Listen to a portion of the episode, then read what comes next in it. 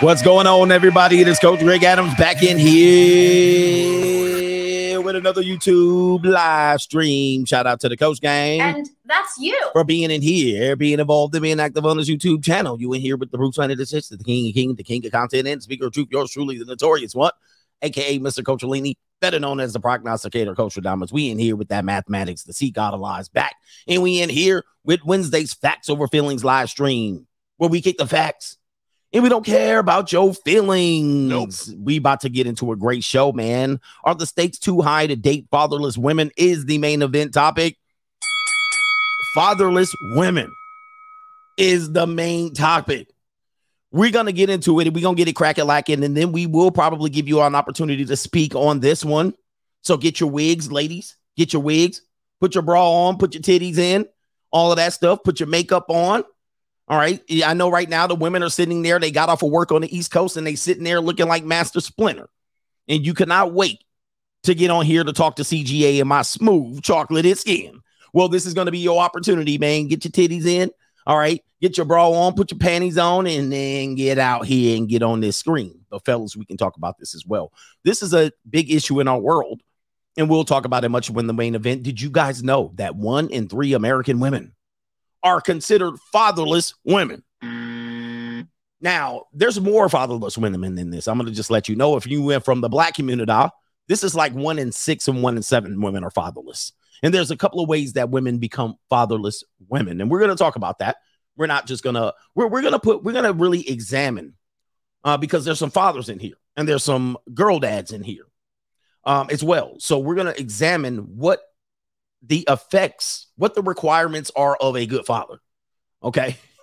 We might have to do what are the requirements of a good father. We're going to go into this, man, because um, there is a lot of heaping expectations of fathers. And here's the thing here's the thing more than anyone, more than anyone, either the mother or the wife, I mean, the mother or the husband or the mother or the father, both children are shaped specifically by their relationship with their father. All right. Their relationship with their father, all right, is going to be how they are molded and shaped. As a matter of fact, I'm just going to point out a couple of things. We'll get to Dr. Dre, Dr. Dre and his relationship with his adult daughter. But also, Chris Rock said the dad's number one job is keeping their daughter off the pole. Now, along with the heaping expectations of being a father, you have to provide. You have to make sure you provide a stable home right? An environment, show have a loving, caring relationship with the mother, and then also have a deep, deep emotional connection with the daughter. And so that the daughter trusts you. All right. And so this is a big, big expectations that oftentimes fathers do not live up to, right? There's that he's going to drop the ball in one of these aspects. Now, if he's just one of these, what they would call a really, really bad dad, he's going to be incarcerated, all right, away on drugs or something like that. I mean, that's even the worst case scenario where the dad fills none of the void, right? I mean, or he feels he fills none of the the places where he can uh he supposed to be fielding. So we're going to talk about that and how that has an impact on women today. And let me just tell you, because I know people are going to be like, you're going to blame the women. You're going to blame the women here that follows the women. Yeah, we're going to blame you because a lot of times we're looking at the fathers, but we're looking at it today in today's culture. It is evident that you can point out immediately who the women with no daddies are. You can point it out right now. All right, with the amount of OnlyFans women, with the amount of women who select Pookie and Ray Rays, with the amount of single mothers, with the amount of abusive mothers, with the amount of mothers who sabotage their daughter in the absence of the father, with the amount of women that are encouraging their girls to be out here in these streets, in these streets, with the amount of women who have early terminations of pregnancy, with the amount of women on OnlyFans and strippers, you can see that there are, but with the amount of toxic women in relationships, needy ass women, these women obviously didn't have no daddy. They easy to spot. I can see them from a mile away, and we're going to talk about it. Is it is it a risk? Are the stakes too high to ruin your life dating a fatherless woman? Yes, we're going to get into that. And shout out to all the women in here that are fatherless. All right, we go to talk about it, man. Yeah, this is crucial. We are, we are in this situation. This is going to be very, very tough. Very, very tough conversation. But anyway, let is uh let it, let it, let it, what are we doing? I'm already shuffling. Oh, so earlier contributor, early contributors to the show. I gotta get the I gotta get the whole thing out. I gotta get my banners out. Do I need the trigger warning? Oh, forget it.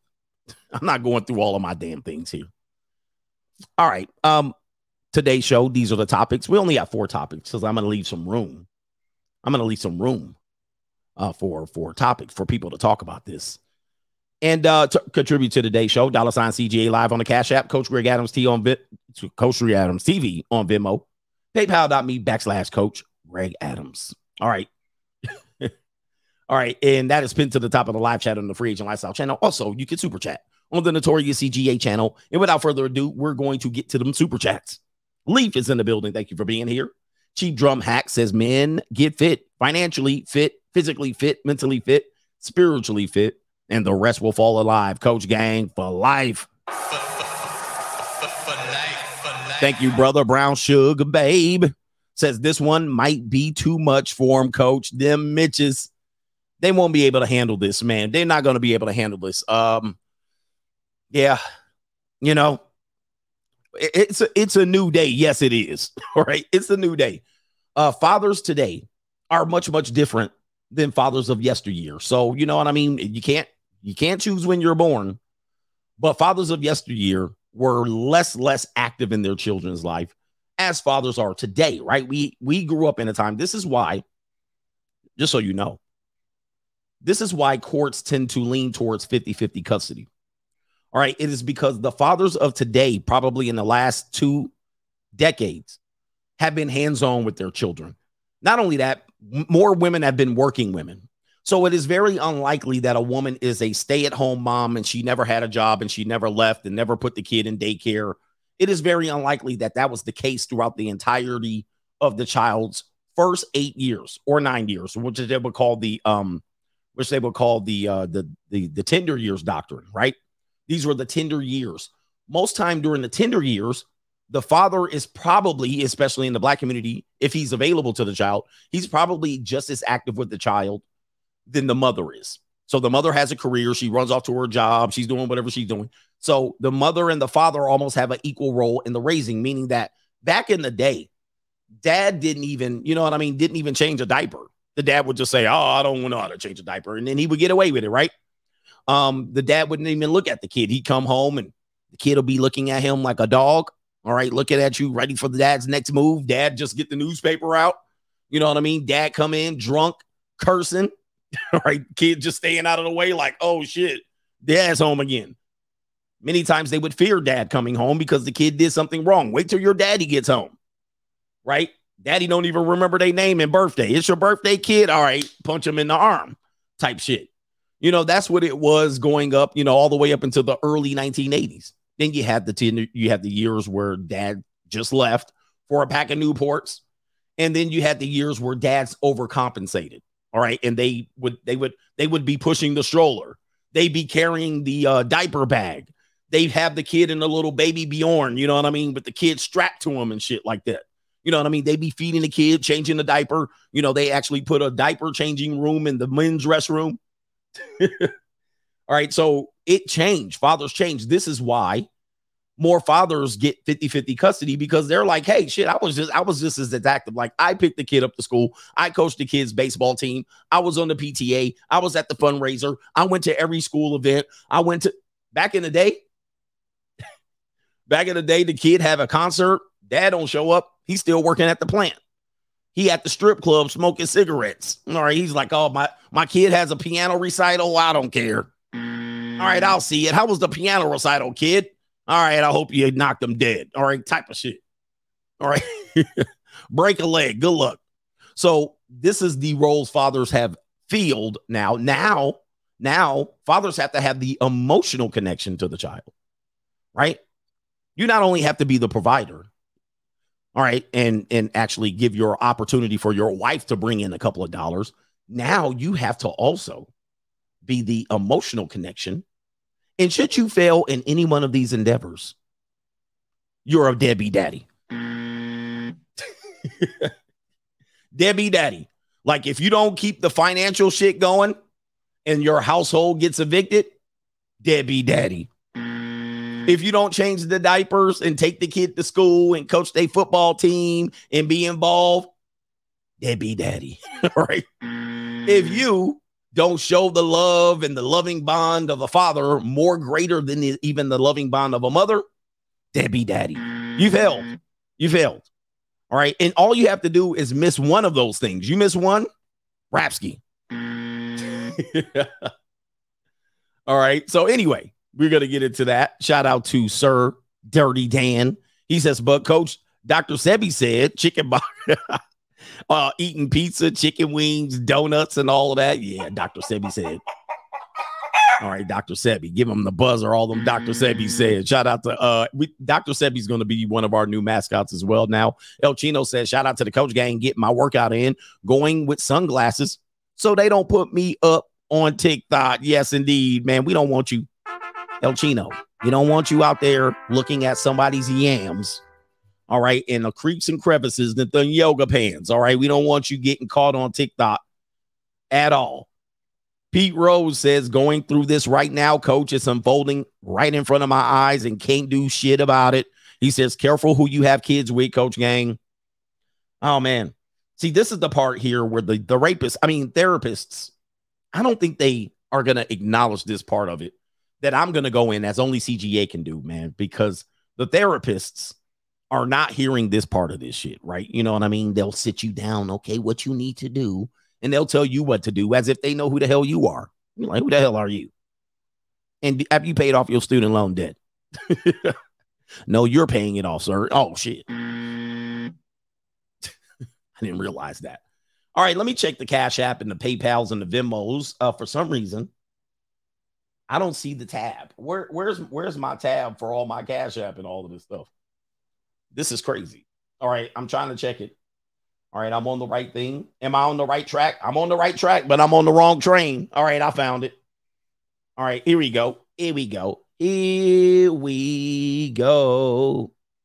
I'm going through the same thing. Shout out to Mario. Full speed says, let your chain hang on them busters. Indeed, man. Tuck my chain in. I got my v neck on so y'all can see the bling bling. All right, this is a mall chain or from Tijuana. Shout out to my man David W. Oh, did you did you email me? He says 304s get extra friendly after a barbershop visit. Oh, yeah, you get your line up, you get your line up, you get your just for men, you line your ish up. Girls be like, hey, I can see your hairline. I can see your hairline. All right, shout out to him. Uh, double D. Dan D says, showing my support for all the great advice. Appreciate you, man. We here for y'all. We here for y'all. All right, and XL Pro Services again, Coach Gang, Coach Gang, Coach Gang, indeed. All right, and shout out to Mr. Radar says keeping us honest, CGA. Thank you, brothers. And I'm gonna check a couple more here.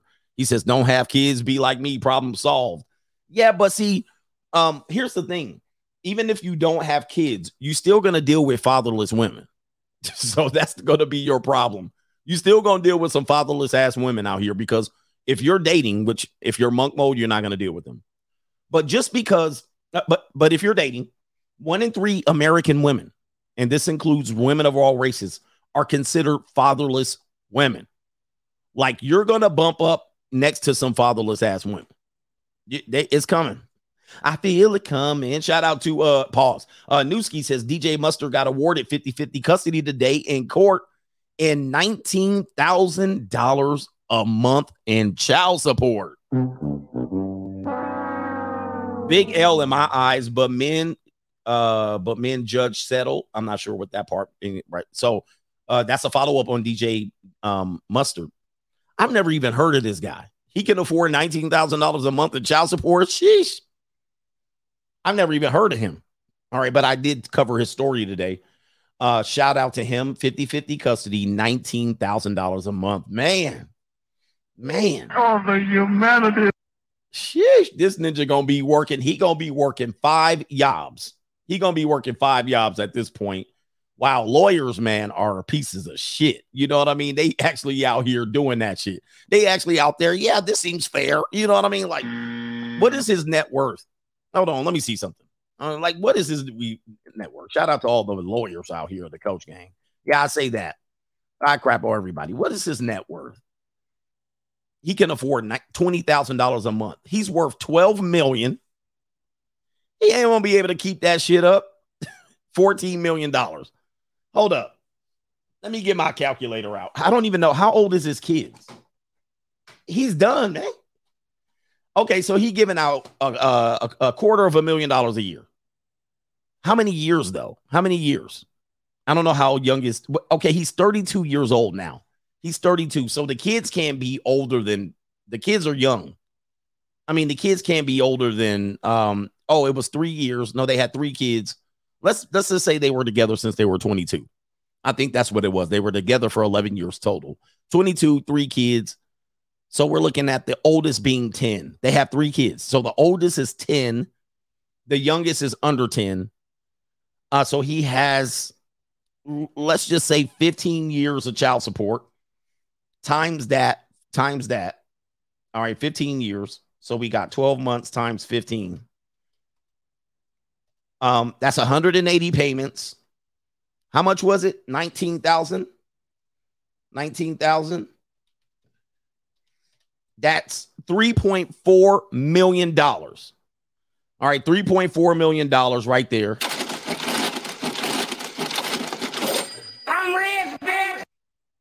$3.4 million. And so he's worth $12 million. Um, I'm hoping that more money comes in. I'm hoping he more he gonna need two jobs. I mean, because writing them checks, whoo, yeah, that is straight jacking. You ain't lying. Straight jacking. This dude cannot stop working.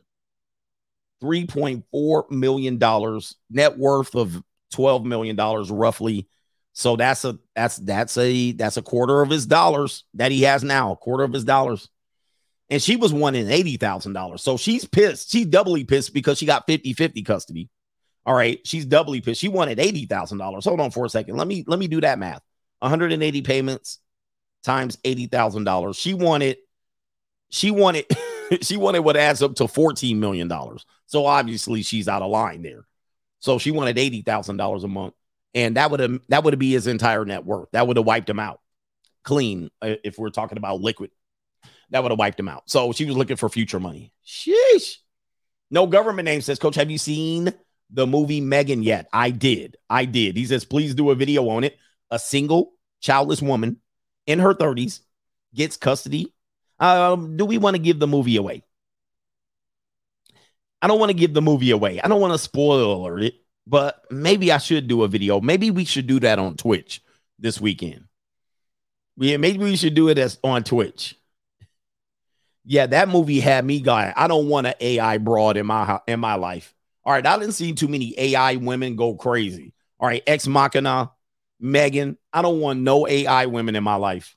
All right, none, none. But I don't. I'm. A, I. I think. Thank you for your chat, but I don't want to give away the movie for the people who didn't see it. Um, yeah, don't give it away. I actually that movie got me going. I was like, no, no robots for CGA, man. Yeah, I'm not gonna give it away. She, yeah, I'm not gonna give it away. Shout out to uh uh, Co- uh Loud Pocket says, Coachy, excellent topic.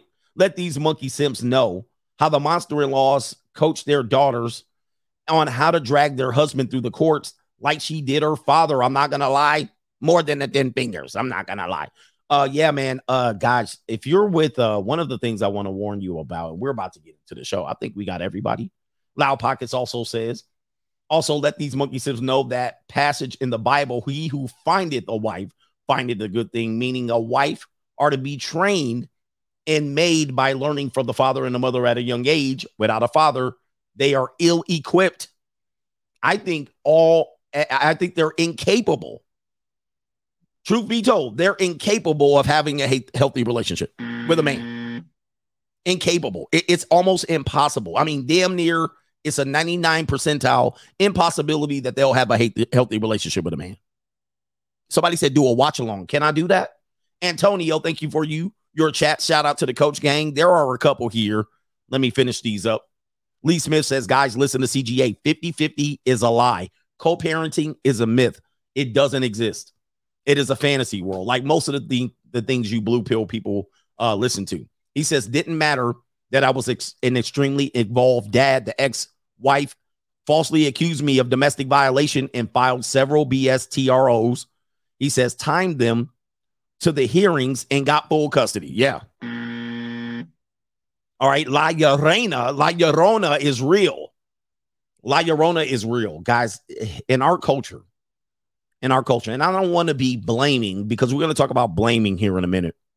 But in our culture, what goes understated in the amount of fathers that are not with daughters is the mothers who do these things that we talk about, who sabotage the kid or at least sabotage the relationship of the father between the father and the and the child.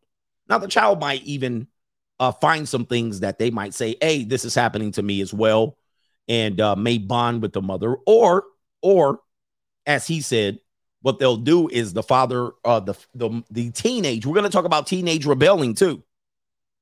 The the child may uh, be in their rebellious stage, and then thus find the enabler parent, and thus find a a path of least resistance to what they want to do. All right. And so this is also something we'll talk about. And you cannot trust individuals who do this.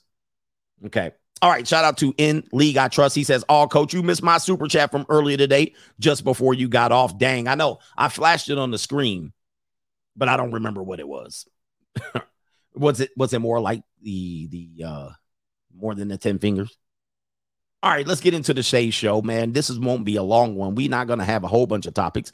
Uh, we're gonna go. Speaking of mothers, speaking of fatherless child, this is a deadbeat mother right here. We need to have that phrase echo across the world more and more. This is going to be a mother. Uh, this guy, I think somebody shares a lot of his videos on locals. And here she is. This is a woman. Do modern do modern women have any desires to be responsible anymore? Nope. In our culture, women find just about every reason to wriggle out of responsibility. I mean, damn, they don't even be trying to be responsible. Here it is right here. Uh, let's go ahead. This is from Kevin Carhe's Instagram page. Let's play it. So in November, I decided I no longer wanted to be a responsible parent and I gave up my kids. I was just tired of being responsible and caring for them. I felt like I was too young and I wanted to go out there and experience life. And I started dating someone else. So it just didn't fit with my new lifestyle. And I didn't have anything to worry about because the other parent is a very responsible parent. But now I'm here because now I'm in child support. And to top it off, I'm really pissed off that I took care of them all the way up to November and I couldn't claim them on my taxes because the other parent had already claimed them. Okay.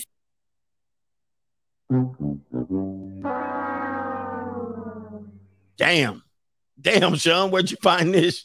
What the hell? Okay, so she left her relationship. She gave her kids up to run these streets. In these streets. And I'm going to guarantee you, she more than likely broke up with her boyfriend. The boyfriend that she was like, okay, cool, I'm to give the kids up. She went to the boyfriend. They probably broke up. And now she's thinking, damn, now I'm on child support and I can't claim my kid on my taxes. I love social media, man. I love social media. I want to thank ladies, man, because you know, you content creators do not realize how hard it was. See, you there's a lot of content creators that do um they do reaction videos. All right, and they're better, they're pretty much known as reaction videos. Now, I'm gonna tell y'all content creator something. You should have tried to do this when there was no reaction videos. Like we would literally be sharing our stories and be like, really, there's a crazy ass woman, and women would be like, What do you mean? Where are you finding these women? They like, what are you talking about? Uh, th- th- there's no women like this. You're making this up. You just hate women. You must be gay. Like that's what we had to do when I first started off making content. We didn't have reaction videos. We couldn't just be like, look at this video this crazy broad. Like nobody was talking. Now you could just make a whole damn uh, genre being reacting to TikToks and then coming up with your synopsis at the end. Oh, well, here's my synopsis on this video. Dude, we didn't even have reaction videos. We had to just tell our story. Goodness. Now, thank God they're using this platforms to embarrass themselves as mothers. they're looking to embarrass themselves. All right, man, this is crazy. So look at what you guys got on your hands right here. She changed. She changes her mind. It says right there. Uh, she changes her mind. She changed her mind all because of the money. Reprehensible. All right, let's get to the next one right here. An update on the man who leaped to his his demise. We got a call right here. He uh the man who self-deleted. Let's get to that. I don't know if you remember me sharing this story earlier this week. This the man who self-deleted, I'll, I'll put it up on the screen. It says uh, Virginia native and financiers fatal fall came a week after facing pair of criminal charges. Uh oh. Yeah, man. The police was about to come in, but the Amalams came in and instead, remember, he jumped off the 45th floor of a rooftop bar in Manhattan. Well, apparently, this was after he filed for divorce, but unfortunately, he had two misdemeanor criminal charges tied to a domestic violation. It appears that as he filed for divorce, she called the popo on that ass. Of course, he says typical Wall Street crook. He does look like it. It says, um, it says uh, a, a Connecticut investment banker with roots in Virginia. Shout out to VA who plunged to his demise from a rooftop bar in Manhattan was found was facing two misdemeanor criminal charges tied to a domestic violence incident. Dale Cheney of New Canaan, who, according to his obituary, grew up in Alexandria, jumped from bar 54, not 45, at the Hyatt centric Times Square over there, over there. And they ruled it a self deletion. Days earlier, on Monday, January 16th, Cheney was arrested by the New Canaan Police Department on misdemeanor charges of criminal mischief and disorderly conduct following a domestic dispute at his New Canaan home. According to court records, he was released on $25,000 bond court records show. His wife, whom he filed for divorce from two days before his demise, Lauren Cheney, age 44 of New York City, received a restraining order a day after his arrest, court records show. Oh man, what about the love, man? Look at this love. Coach, what are you talking about? What about love? Man, this says right here Cheney founded the T Street Capital. Who cares about all that? He did. Attempts to reach his family and such and such and such. So look at what you guys have, man. They were in love. They had children. They had a nice $800,000 apartment. they called it an apartment in Connecticut, Connecticut, Greenwich. And all of a sudden, he's jumping off the rooftop bar. Uh, when we get to this next story, you're going to see maybe he was pushed. Maybe he was pushed. I don't know why you would. My goodness, is it that bad? Maybe he was doing some crooked shit on Wall Street. this is crazy. Somebody says at this rate, coach will never run out of topics. Dude, let me tell you something. I'm going to tell you something. My job security is secure. I know the haters are going to hate. I'm going to let y'all know I'm never running out of topics. Not the way relationships are right now. And you can thank yourself for that. I don't even have to dig for this shit. It's right here. It's right here for me. To support my argument, oh, I don't have a job. That's right. I don't have a job. Uh, this is my this is my hobby. This is my hobby. Greenwich. Yeah, Greenwich. Hey, listen. Somebody says, "What if they cancel me?" I'm. It is. I'm already canceled. But of course, if they there's other platforms, I'll be right there on Facebook the next day. I'll be right there on Twitter. I'll be right there on Twitch. All right. I ain't never running out of topics. Okay, this is this is the thing. There's going to be topics like this. So, um, the way people, and then let me tell you something. We're going to face tough economic times. Single, there's going to be more single women than in the history of the world, in the history of time itself there's going to be more single women available by 2030. I mean, it, we going to have four more years of Biden or that administration. we ain't never, ever running out of subject matter. So if anybody says, oh man, y'all talk about the same thing, can you find? Yeah, dude, let me tell you something. This is going to be going on and on and on. Okay.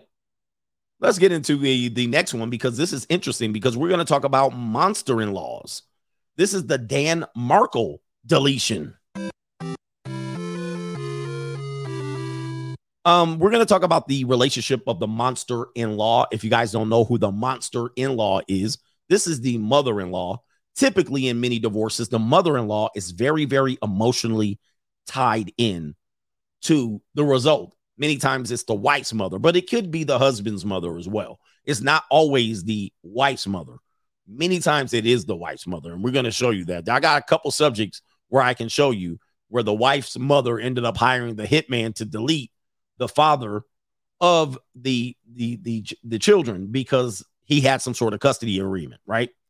Um, uh, most times it is the mother's, it is the wife's mother, but monster in law.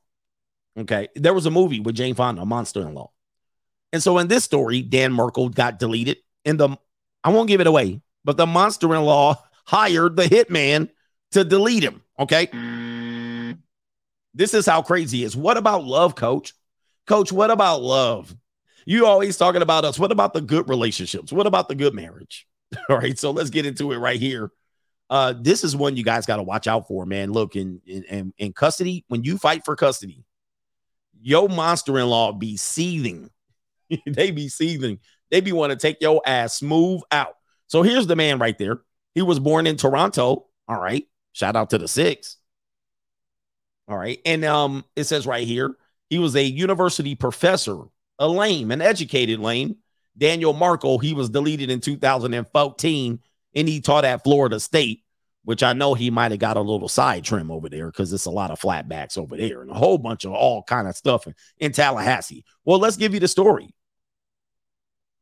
Why would uh, because we gave you last week another story of a mother-in-law doing this, right? We gave you remember she owned the uh she owned the paper company in Utah. They were Mormons. She owned the paper company. They deleted the dude cold blood, and then the, the woman skedaddled, right? And they arrested that ninja. so this is always another story of a monster-in-law going crazy. It says, why would anybody put a target on Tweety, a Tweety Tallahassee academic? All right, shout out to Tallahassee. I've been. He says the professor's mother, Ruth Markel, has now written a memoir, The Unveiling, detailing the sickening 2014 crime and its chilling aftermath. Well, let's get into it. The killer's Prius was the first big break in two years that the uh the this is his mother writing it. Arrested were the hitmen, Luis Rivera. All right, that sounds like an old jobber wrestler there. Jose Luis Rivera. What the hell you doing, Jose? Luis Rivera, and Sigfredo Garcia. You too? All right. Gordita. All right. Both of Miami Beach.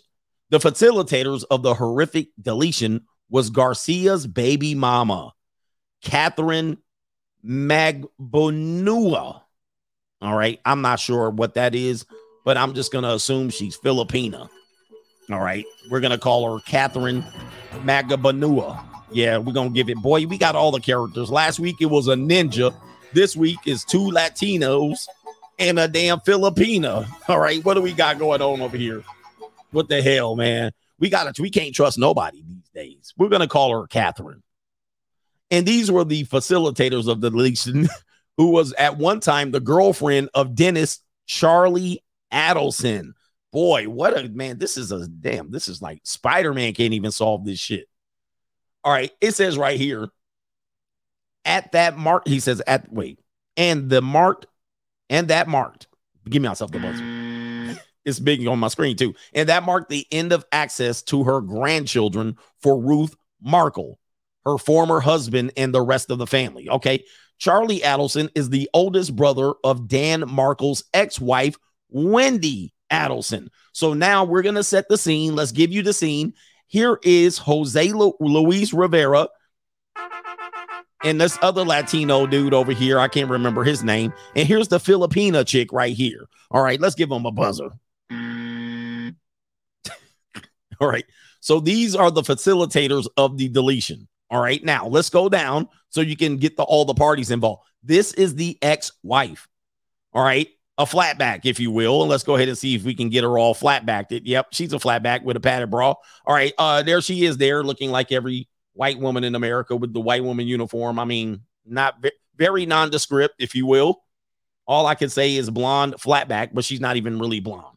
All right, and so she's showing her teeth. Niggas always gotta show their teeth. All right, so here we go, right here. She's showing her teeth. And uh, this is the flat backed wife who would be, oh, she seems like a nice woman. She doesn't seem evil. right. Meanwhile, while she probably grew up at Florida State, this is probably a video of her at Florida State University. Hi, my name is Haley. I'm a blonde. I have no tits. I make boys fall in love with me. They always throwing fits. I like being single. No, I've never been cuffed. These boys want a relationship, but I'm just trying to yeah, that they look almost on par. I mean, they look like good lord. I mean, listen.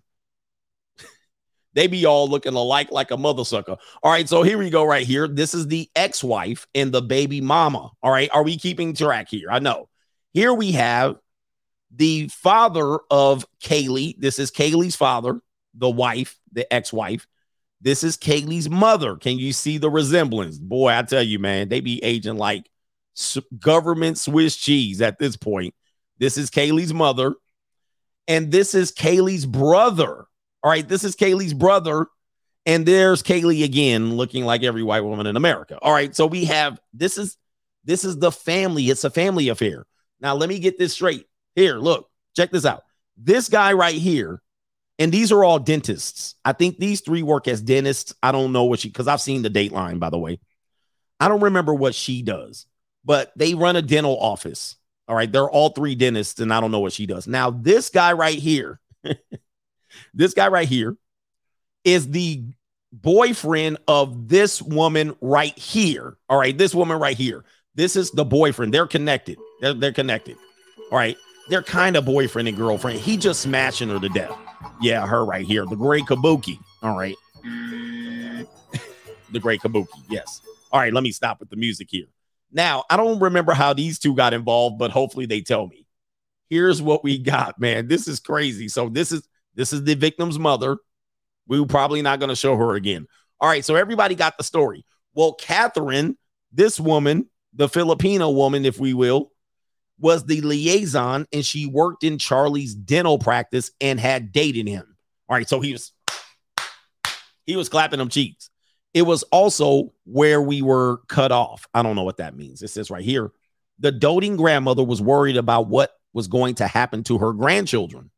She would eventually take matters into her own hands, writing a bill named after her son that was passed in Florida that protects the visitation rights of grandparents in the event of a sudden death, such as a deletion. Well, here it is Luis Rivera, who pleaded guilty of deletion in 2019 and was sentenced to 19 years, while Garcia faced the death penalty. All right. So this is a whole sorted thing here. So these two people going down. Luis gets life, uh, he gets 19 years. This guy gets the death penalty and conspiracy and was wait. Okay, he was sentenced to life in prison. Okay, he was okay, he didn't get the death penalty. Earlier this year, after the numbers of false starts, Catherine the Great Kabuki was also convicted of first degree deletion and conspiracy in the slaying of Dan Markel. As the new and the new starting to tighten. So Rivera didn't know who was behind the deletion plot, but testified that the great Kabuki was the woman in the middle doing everything. So here's what we got the brother's girlfriend of the Kaylee set it up so that these dudes, and she probably gave them cheeks, by the way. She probably gave them booty cheeks. Okay, so the brother, just so you can get it, the brother of Kaylee, the brother of Kaylee's, his girlfriend his girlfriend, the great Kabuki, set up the two mariachi band members, the two Cubans, to go do the deletion. Boy, I tell you, man, these people act crazy. Where are you finding these women, coach? Where are you finding these women? You know they tag team that tail. Because what does she pay him with? My goodness. All right. What else is going on here? It says right here, he also claimed to know the reason for the hit. Why did they delete the guy?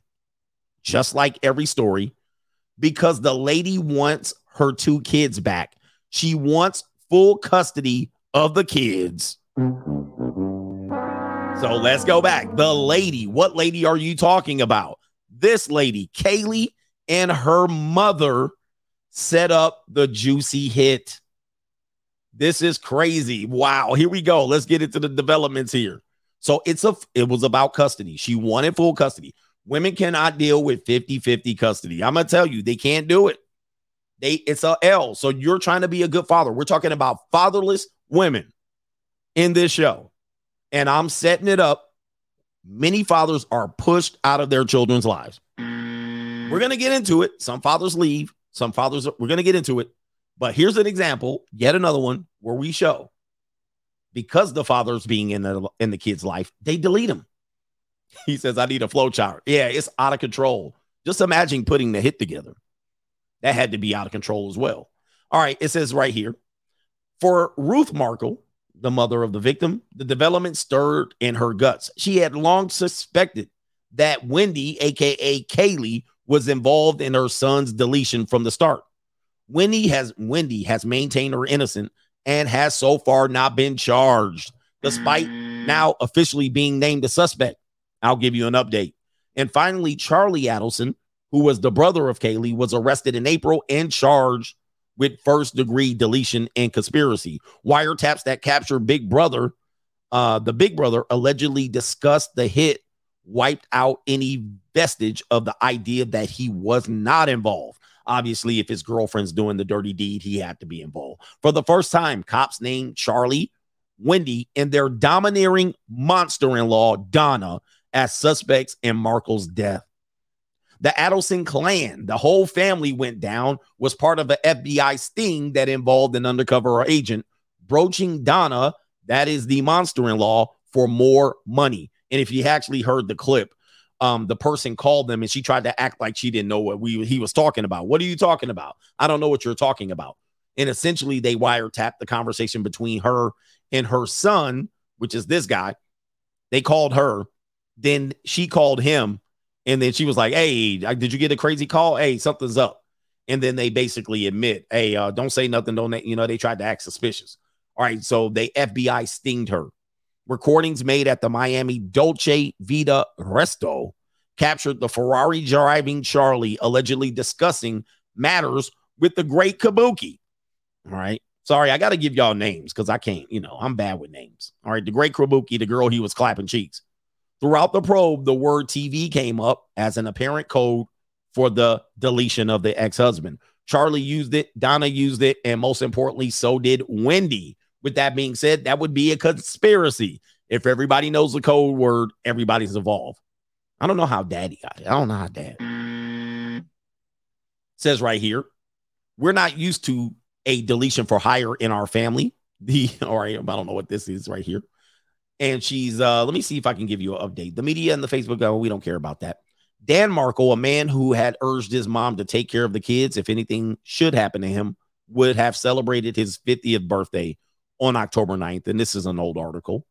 And um, let me see. That's the end of that story. Now, there is an update. There is an update that I want to share with you on this story because, uh, yeah, man, I'm going to go back to my, I have to go back to my Google. Let me see. It appears that, let me see what the latest news is on this one. All right. So we do have the latest update, which was three weeks ago. Three weeks ago. And there's the Ferrari driving. Was it Ferrari or Lamborghini? He looks a little worse for wear now. This is the brother who's facing trial. And guess what? The great Kabuki, his girlfriend, turned state's evidence against him. All right. All right. So the girl turned against him. So we got two. Look, death by simp.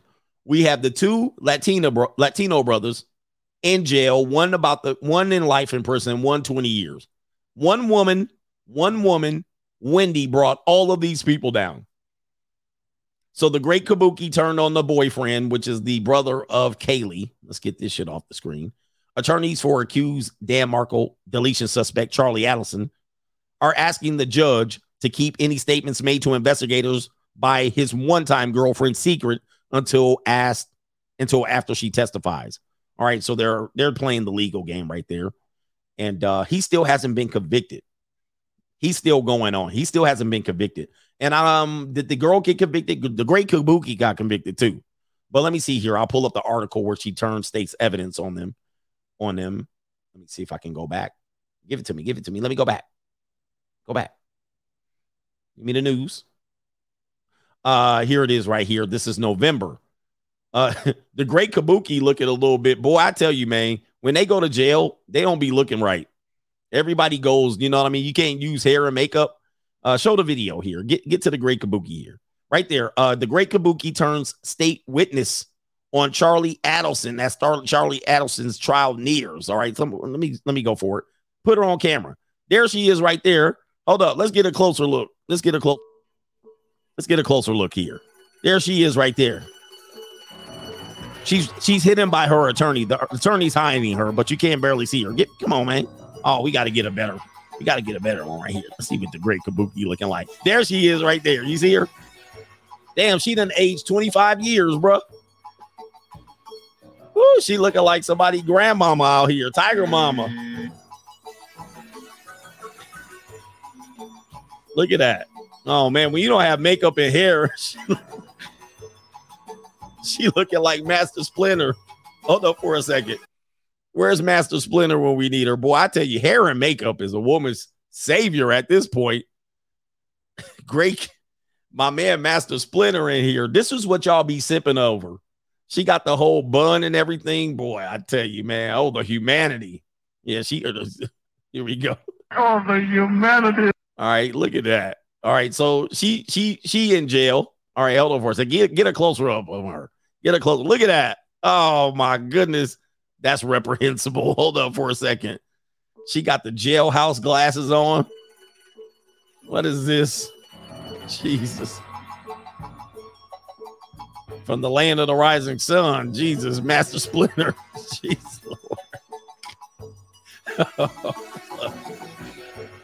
Man, if it wasn't for hair and makeup, what would women do, bro? This is crazy. she looking like the Foot Clan. This is terrible. All right, anyway, let me stop here. All right, so uh you see what happens with men. Let me get to the super chats. This dude, you be losing your life. All you want to be is a good father. I keep saying this. And uh even that gets sabotaged even when you're trying to do a halfway decent job and uh, the the onus is on you. You're gonna get the blame. You know you're gonna get the blame, right? As Jermaine says. It is all Jermaine's fault. It's always Jermaine's fault. All right, ladies. He said I would still clap. Y'all, man, reprehensible. Okay, okay. Yeah, that brother's starving. Starving, brothers. These brothers be starving for a piece. Of course, we would still hit. Uh, Ch- Chris the Rebel says, "Do not spend your strength on women. Your vigor of those will ruin. He says, Your vigor on those who ruin kings. Do not spend your strength on women, your vigor on those who ruin kings. Proverbs 31 and 3, as coach says, leverage and do not do not let a woman play with your meat, your money, energy, attention, and time. Uh, very tough lessons. It's a very tough lesson to uh, teach here as we go through it. This we're going to get to the main event here in under an hour. When it comes to this scripture, Proverbs 31 and 3, as as I am not the most biblical person, I realize the Bible the Bible has a lot of great lessons in it, and many men should be reading the Bible. You should be also reading various other texts of spirituality, not limited to the Bible, right? The Quran. All right. You should also be reading from the Torah. You should always be reading from other great wise men and other philosophers from the past. You will find that the, they've always had the answers. The answers have already been there on how we should be truly teaching young women in our lives and how we should be spending our times with them. But many of you ninjas out here fighting women, arguing with women. Have you noticed on my channel? I don't even spend time doing it. It's not that I can't do it. I will tie their ass into a whole knot in a pretzel. But the reality is because I'm not going to let them get with, get away with the bullshit. And you see me interact with a few women, and I'll just automatically let them tie themselves into their own knot. The reality is the Bible has told us so. And thus I have spoken from the true spirit of Elijah in many of the things without even the knowledge previous that the Bible has presented us. And I will tell you, protect your meat. You are a king. Some people will sabotage even your direction as a man in what you should do, chasing your tail trying to get something and accomplish something that is damn near impossible. Okay.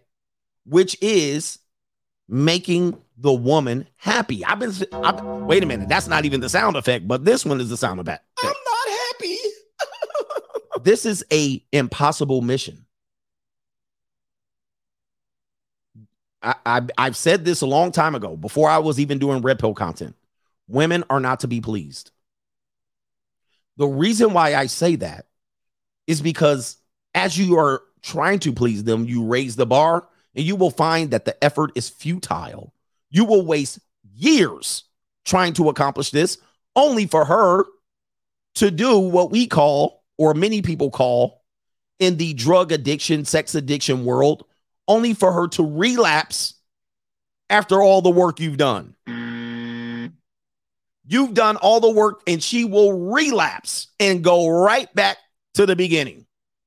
She will reset everything you work for, in which I will say, and the Bible has says, do not even waste your strength on this. It's useless. Now, it's unfortunately the woman will go on and be damaged. I will let you guys know this. She's going to go along and be damaged.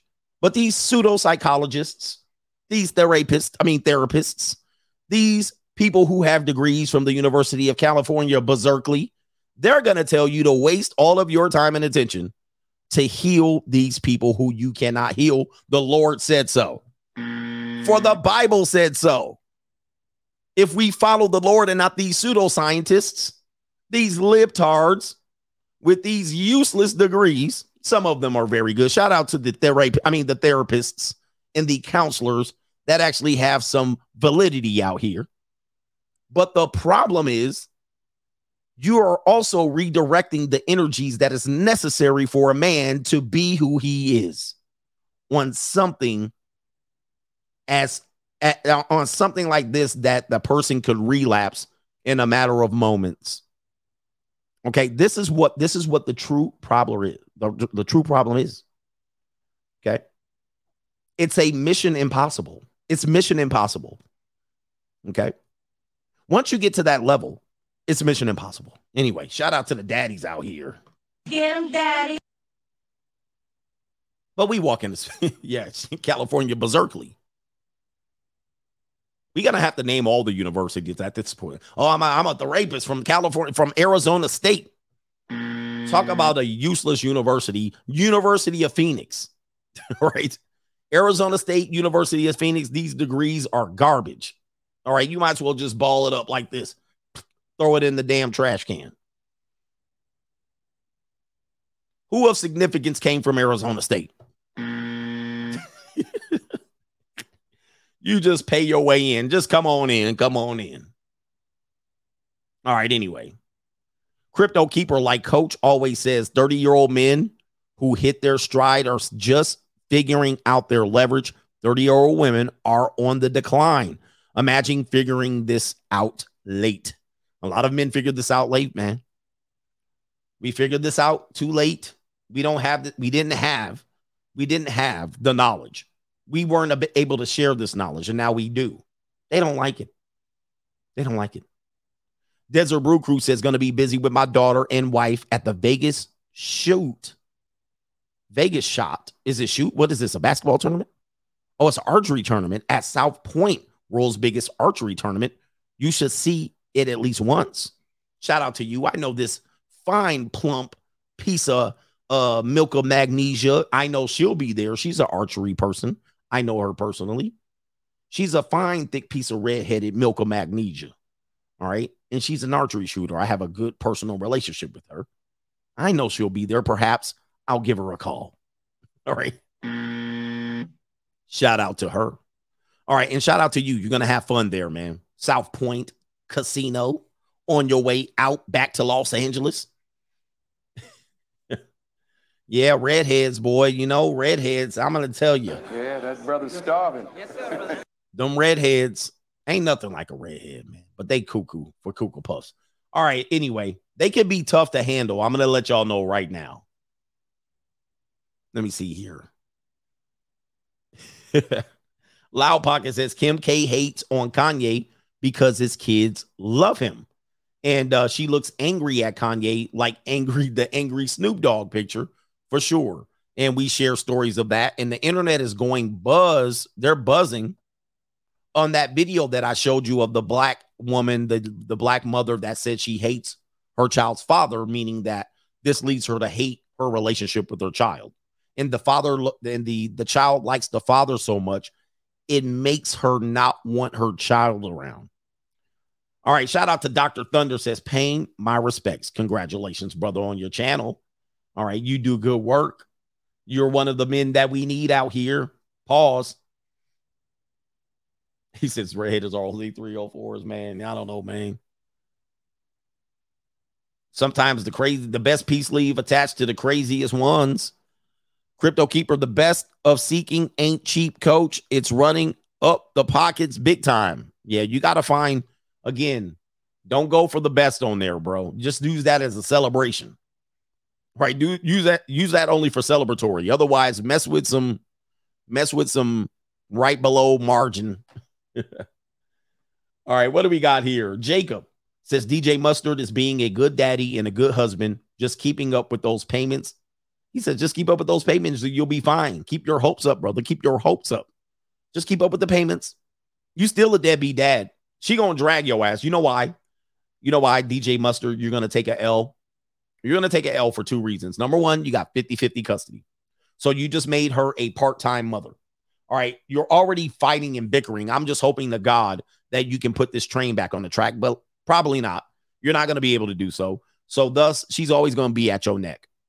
All right, potentially trying to sabotage you. We already know this is coming. So, that's problem number one. Problem number two is that now that you're paying $19,000 in support, um, what's going to happen is you're also going to be required to pay for half of the other bullshit. Uh oh.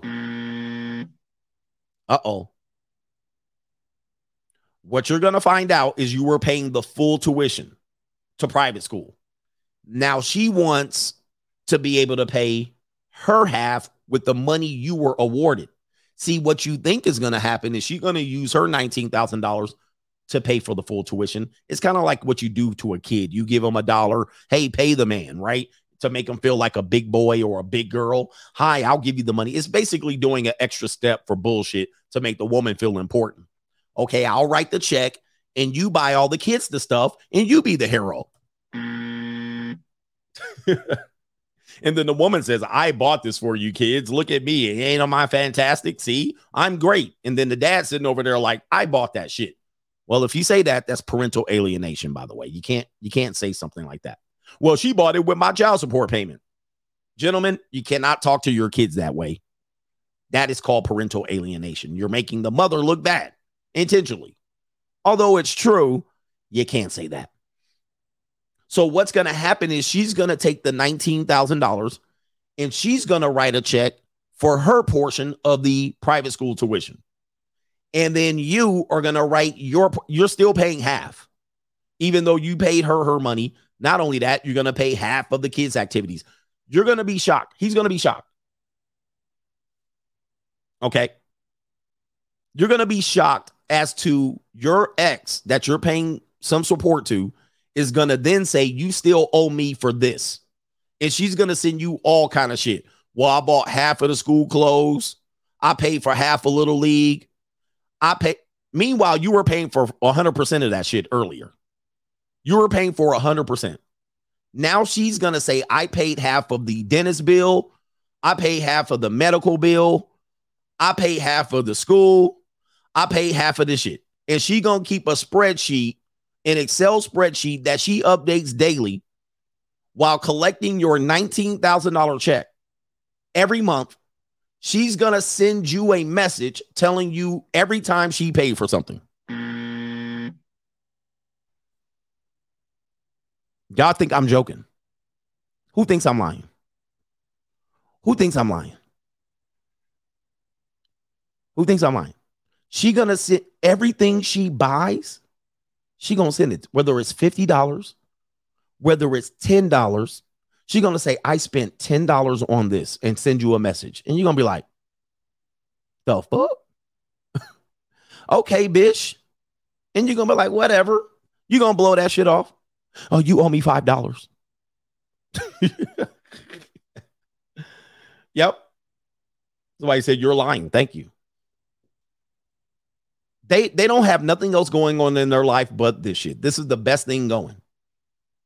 Then she's gonna pay $75 for this. And she's gonna say, You owe me $34 and 50 cents.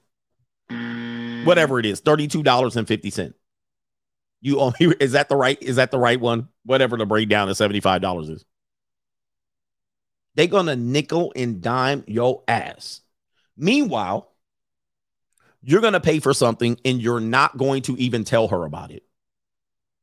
Then she's going to send you another message saying you owe me $28.50 because they put money on the lunch card. And then you're going to say, uh, it's $37. Thank you. Yeah.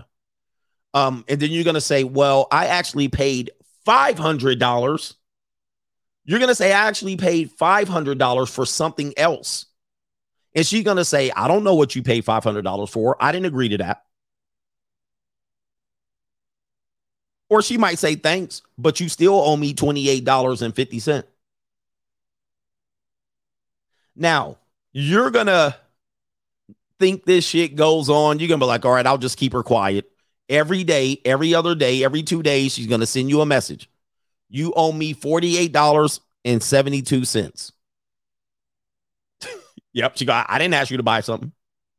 And you're going to be like, the fuck is going on? You and then you're going to snap on her. Look, if it don't have, if it's not $150, don't bother me. Just cover the bill. That's gonna set her off. What she's gonna do is keep now. Oh, really? She gonna keep track all that shit. One day she gonna take you to court with a big spreadsheet because she you told her to stop telling her. You told her to stop telling her. Oh, but not her. She says, okay, cool. Well, she gonna come in there nickel and diamond, $15.20, $17.38. $50.75. She gonna go bing, bing, bing, bing, bing, bing, bing. She gonna have 150 items. She gonna walk into court and say, he hasn't paid none of this shit. Meanwhile, you were paying her some child support. You were paying something. You were paying, you were covering expenses, not letting her know.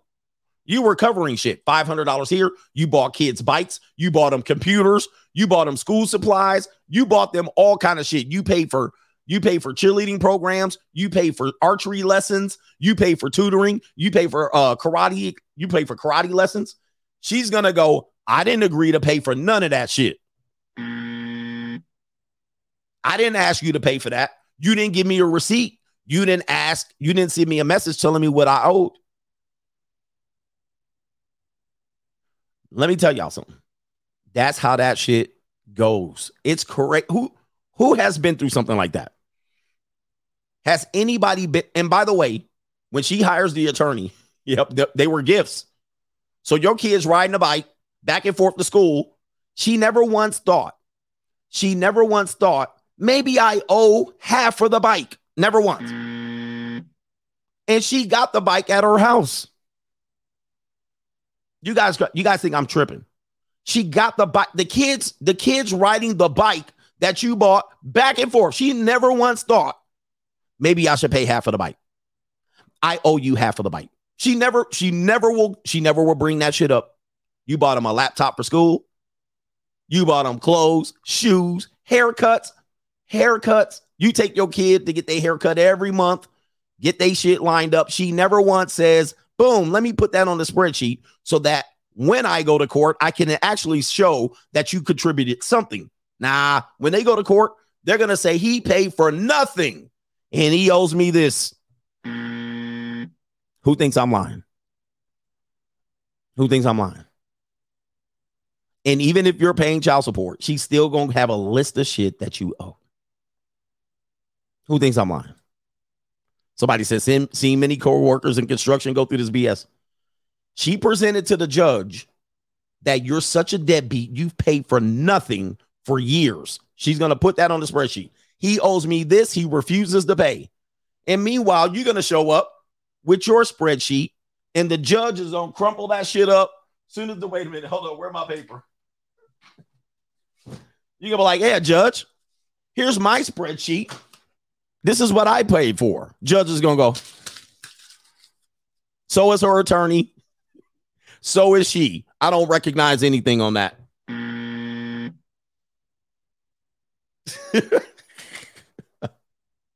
You're going to be like, oh, you did what you were supposed to do. You were supposed to buy your kid a bike. You were supposed to buy them computers. You were supposed to do this. But this shit right here, this is what you're supposed you're supposed to pay half of this shit too. You're gonna be sitting over there like, you're gonna be like, oh the humanity. Who thinks I'm like, hey, if you've been through this or you know somebody been through this, Tell these people what it's really like. Yep, that was a gift. That was a gift. Thanks for being a nice guy. Was it on Christmas? Was it on a birthday? Well, it was a gift. he said, taking me back. Yo, I don't I am not lying, dude. You guys are lucky to have me. I am my ex has dragged me to court for 10 years. I've seen it all, not just in mine. I've seen it because I'm in the courtroom. I'm in the courtroom. I'm watching cases. Like people think I make shit up. I'm watching cases waiting for me to go up. Right. So I'm watching other people going through the same misery and bullshit. I'll be sitting there like, damn, like there's 20 other cases that go on before I even show up. So I'm sitting there like, this is nuts. So people think I'm always talking about my case. I'm not. Being that I've been in the courtroom for 10 years, I've and, and talking through these and, and dealing with this stuff, I see case after case after case. I'm just seeing people going, this shit is crazy. Most of the time, most of the time, the man is defending himself and he doesn't know what he's doing, right? He's getting railroaded. And the only way he can get out of it is if he comes up with 10K. And then some of these lawyers, shout out to our lawyers in the red pill. Let me tell y'all something. Most of the lawyers, and I've had I've had several lawyers. I had one excellent lawyer. One guy was too old and he put a young rookie who didn't really know what she was doing. That was probably her first real case. Uh, but she was a tall, leggy Kaylee. She was fine as hell, by the way, in my book. And um, I don't think her spirit was in it.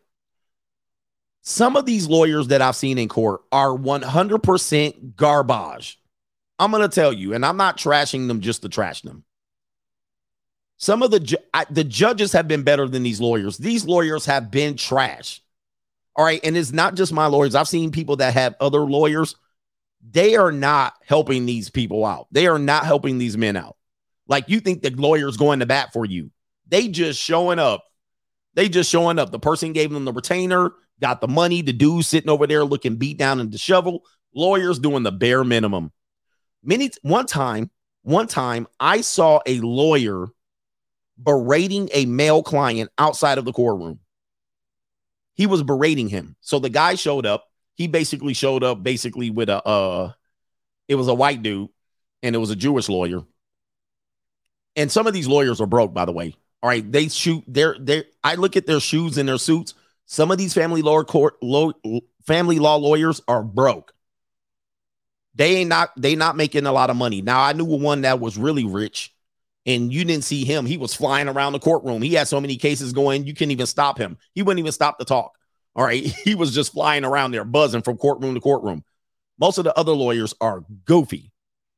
All right. Now, this one lawyer was berating this man, basically, like, you better do this and you better tell him how much money you make. And you like basically, like, he wasn't helping him at all. And he was like, you better say this, you better do this. And if you don't do this, the judge is going to do. I was like, damn, that's your lawyer, Sean? Like, they doing the bare minimum. Now, one thing that my Kaylee lawyer, she came in, she was she she was on no she she did a good job uh, for her being uh, new in the game, but her boss was an old uh, a old Jewish guy. Oddly enough, he was an old Jewish guy. He was um, I can't tell you too much, but he was already kind of retired out, right? He wasn't really working that hard. He would show up and he would help her out because he was knowledgeable, right? But um, with that being said, that being said, do not depend on these lawyers. They're they're trash. They they're not going when I say trash, they're not going in there to fight for you. Like they're not Larry H. Parker. they ain't going there like we're gonna go in there and steamroll them. Are you ready? One, two, three, team. No, they in there showing up. They show up with a goofy ass cheap blue or black suit, dusty ass shoes, hair disheveled, didn't even shave from last night. They come in stumbling, fumbling. They know you about to get whipped into the ropes and the big boot and leg drop. So they just showing up for the thing. Dude, one lawyer was so so surprised. He was like, "I'm surprised you got what you got. You you did a good job testifying." I was like, "Damn, you thought I was to lose?" They suits are like those suits are like 15 years old. stumbling, fumbling, and bumbling. There's not that many good family law attorneys. Not not not for men. They're not. Nope. Uh, no, no, no. They're not going in there fighting you and, and, and going in there. They have more allegiance to the judge than they have to you. And I explained that earlier. Yeah, they're focused on their career. They don't want to piss off the judge fighting for you. So they will go in there, hi, your highness, hi, your majesty, hi, your honor. You know what I mean? They'll go in there and kowtowing and tiptoeing around. Uh, and I'm saying, man, you better say something. Well, like, oh my God. So just know, man, do not depend on them. You better do your homework, do your due diligence. Um, yeah, judges like people who respect their courtroom. Yeah. I mean, I had a, a great judge, a great lawyer, and a, a great judge, but my lawyer, one of my lawyers, she was good. Like she knew what to say in the right time to say it, and she was not overbearing. Now she would cuss everybody out in the hallway. so what she would be like is the one of the attorneys I had, she didn't care for all of this back and forth. Although she was going through some baby mama drama shit herself, she would be like, both of you guys are stupid. She basically that's how that's how one of my attorneys would handle it. She would say, both of you guys are stupid. Like you guys are fighting and bickering over nothing. Uh, essentially, she was right, but I was kind of like, it ain't my fault. it's her fault. That's not how they see it, though. That's not how they see it. They see it anyway.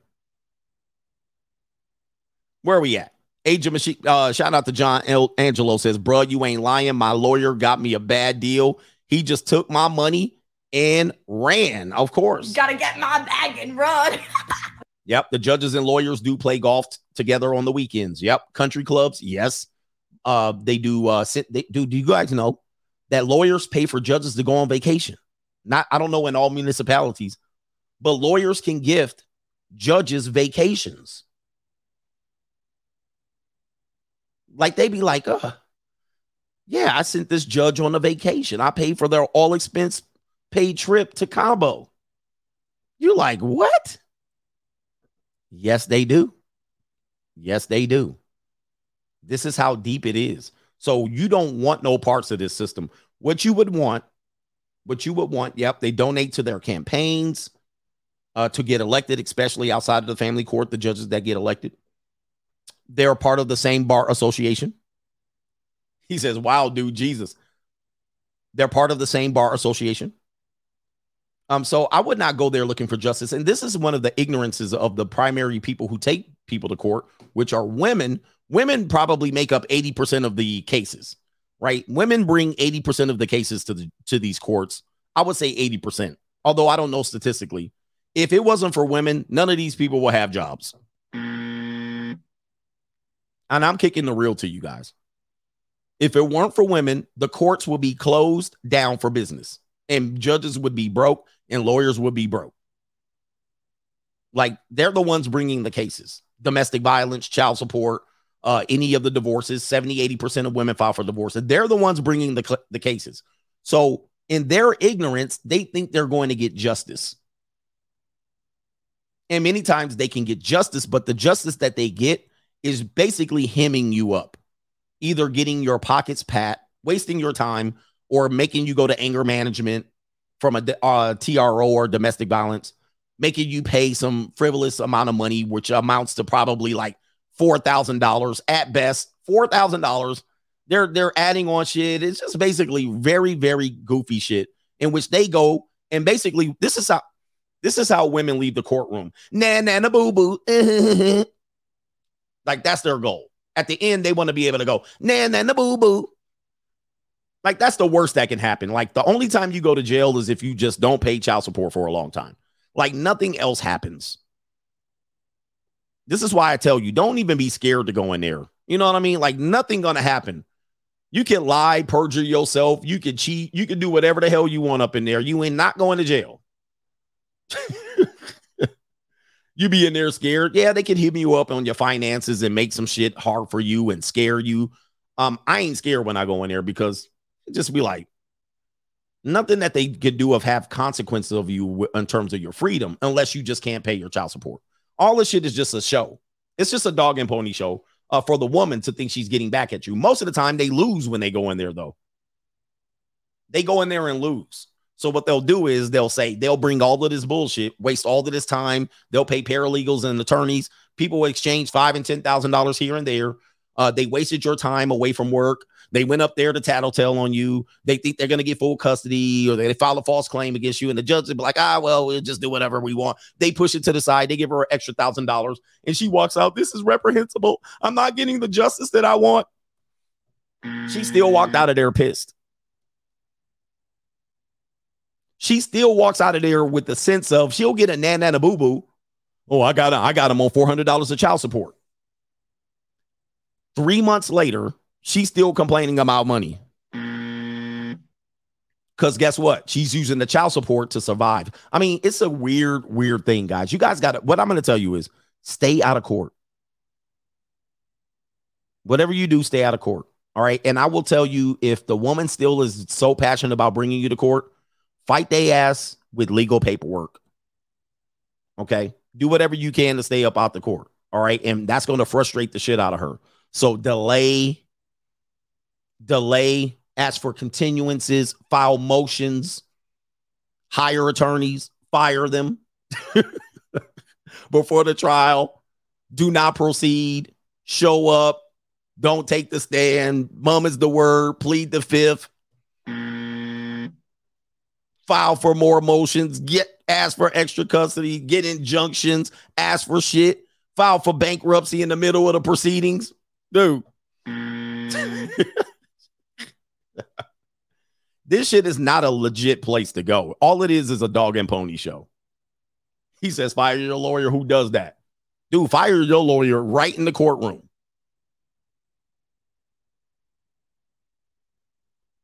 Fire your lawyer right up in the courtroom.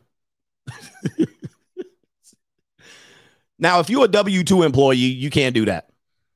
Somebody says, plead the fifth, got me detained in jail for a day for contempt of court. Yeah, you guys got to be careful with that. You guys got to be careful. You got to see who your judge is. But by the way, that's probably that's probably they probably illegal. By the way, they probably they're not supposed to be able to do that. But look, firing right in the middle of the courtroom. You know what? This guy's not representing me fairly. But look, fire they ass. Look, man, because look, otherwise they're gonna fire you. They're just gonna file a motion to say they don't represent you no more. Fire they ass.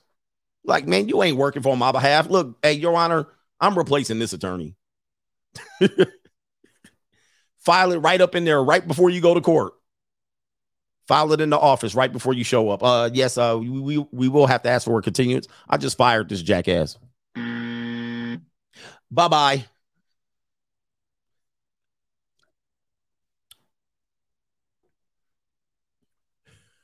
Somebody says I got walked out in cuffs. Yeah, man, I tell you, dude.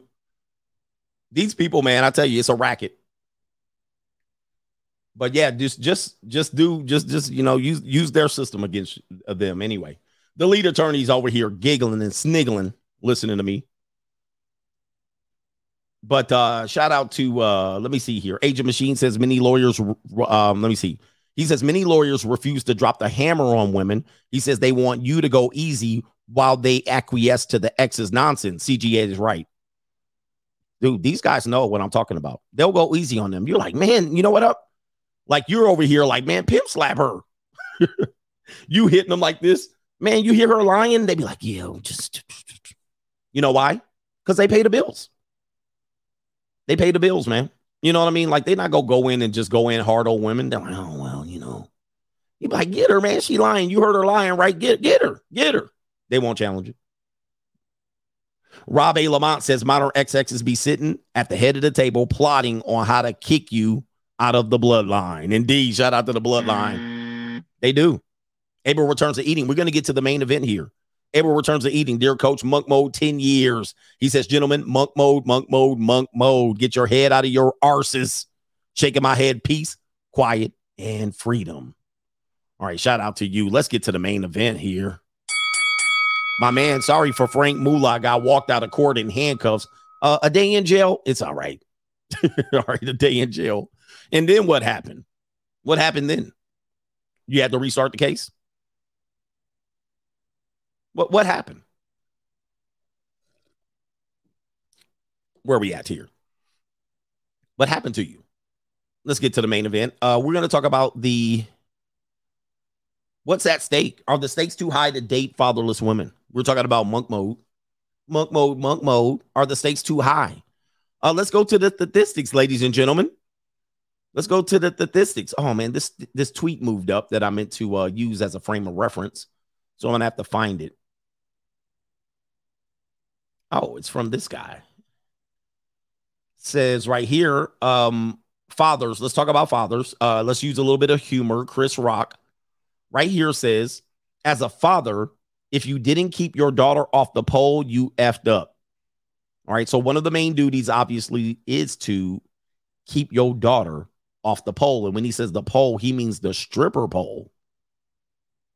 So that's one of the jobs of a father. Like you can tell you messed up with your daughter if you have a, if you're a fatherless woman and you ended up in these streets or you ended up on OnlyFans or you ended up as a stripper, a scripper. You ended up uh like that. Your father messed up. Yeah, man. Your father definitely messed up. So that's one of the reasons, one of the things we can see. What do we see today? We see a prevalence of women doing these activities. These are automatically probably going to be considered fatherless women. Now let's quantify this on what a fatherless woman can be. Okay, so I have four categories here. There's four fatherless woman categories. There's the fa- there's the present father, but he is not he has an emotional connection. So he's present and he's he's keyed in, he's zoned in. He he has a job. He probably not doing a good job, but he has a decent job. He comes back home. He plays the role the du- the dutiful husband. He pleasures his wife. He does what his wife says and he has and he plays tea party with his daughter. He plays tea party with the daughter. Um he he lets the daughter paint his nails, his fingernails bright red colors or bright yellow, despite the fact that he has to give a presentation tomorrow. He he has the daughter puts on wigs and scarves, plays teddy bears and all of this stuff, puts makeup on. So this is a father. This is the ideal father. He's present, he's supportive financially, and he also has the emotional connection and he has this long term. Now, the problem, one of the problems with this father is that he might be a run over, step over father. Like he he might he does have the, the child's respect, but the child knows I can get over on this guy. And as the child ages, the child will figure out how to manipulate this father. And the father will be clueless. He'll be clueless about it. I have a great relationship with my daughter, and she be out there doing funny stuff on him, right? And then he'll find out sooner or later, oh, dad, you know, the da- it'll be like the ring game. All right. So it'll be the daughter, this guy, this father is this guy. Let's go ahead and show you what this father is. Let me see if I can show you where's the ring game. This is the father that I'm describing. Dad, what are you doing? Playing the ring game? that he made, which is okay with me. Because he could definitely be fucking bitches right now. And he's playing a ring game in the kitchen. Leave my man. Now, this father, he's going to find out later on when his daughter's 23, went to Arizona State and sucked off half the football team. The daughter's going to come back and say, Hey, dad, when I was 12 years old, when you left your wallet on the kitchen counter, I used to steal your credit card and buy up all kind of shit online, video games and shit, makeup. We used to go to Claire's with your credit card. She used to write your credit card number and your damn three digit code down so that she can go buy shit online on uh, on video games and shit. All right, this is the guy that get now. He's not gonna know anything until years later. Now she has some damage. She got over on dear old dad. She figured dear old dad out. She would come sit on daddy's lap. Oh, hi, dad, and and and brush his bald hair. Love you, dad. You know what I mean? Dad, anytime she wanted to watch a movie, he dad's tired on a Thursday. He's worried about his presentation, going to get ready on Friday. The daughter says, Dad, sit here and watch this movie. It's a three-hour Disney movie. Dad watches the movie. All right. He's like, man, can, can we wait till the weekend? No, no, no, no, no. We can't wait till the weekend. We got to do it now. All right. And so dad, instead of gets ready for his presentation, he watches the movie. He's a good dad. He's a good man. And he does what all the people tell him to do. You, dad, are a good dad. Yeah, he's to watch Mean Girls. Hey, sit down right here on school night. Your daughter, your, your daughter just wants to stay up late on the school night. She's 12 years old. She just wants to eat popcorn and snacks and shit on Thursday so she don't have to go to bed. So she watches a movie. You so dumb. Okay. She stays up late by the night. You got to wake her up to get to school. right. And you're doing what they tell you to do. Meanwhile, when you go to do your presentation to work, you're ill prepared, and Mr. Spacely fires your ass.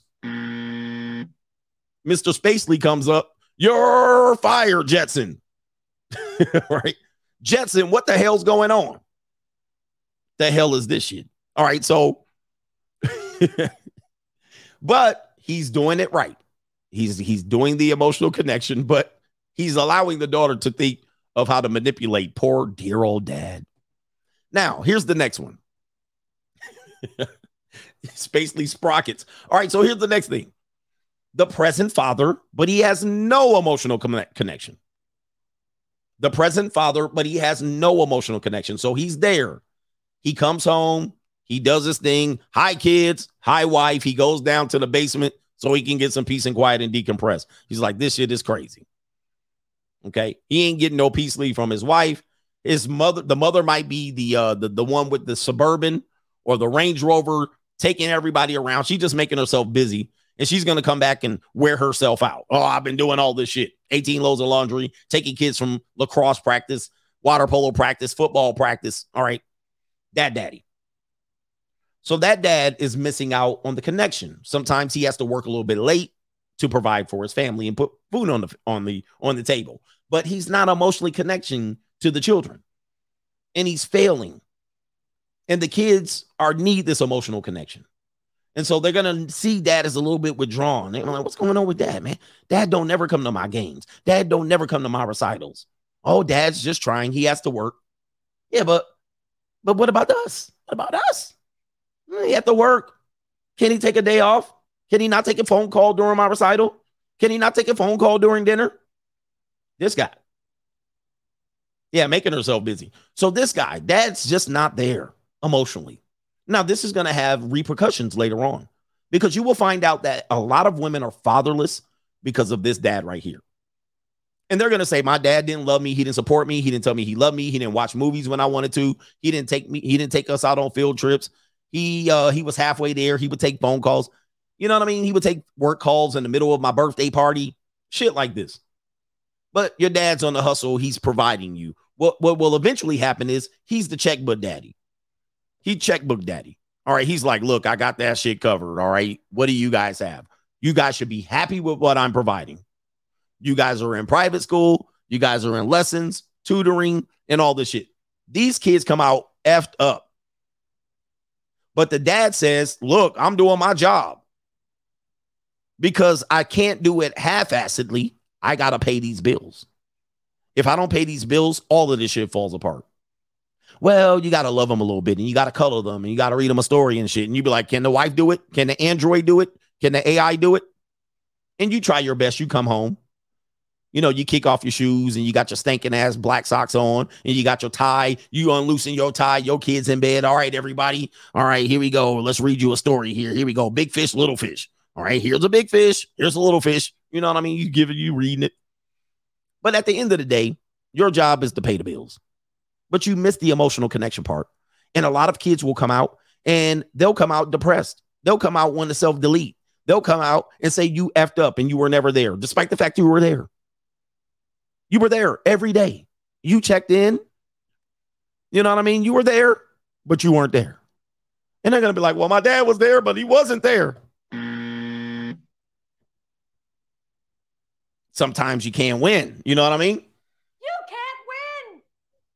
Now, the next dad is the dad that is present, but he's a piece of shit. right? He's present, but he's a piece of shit. So the guy is there, but he is an alcoholic. He is an abuser. He abuses the, the wife. He abuses the the kids. And it could not just it, it could be any form of abuse, any form of abuse but he's there.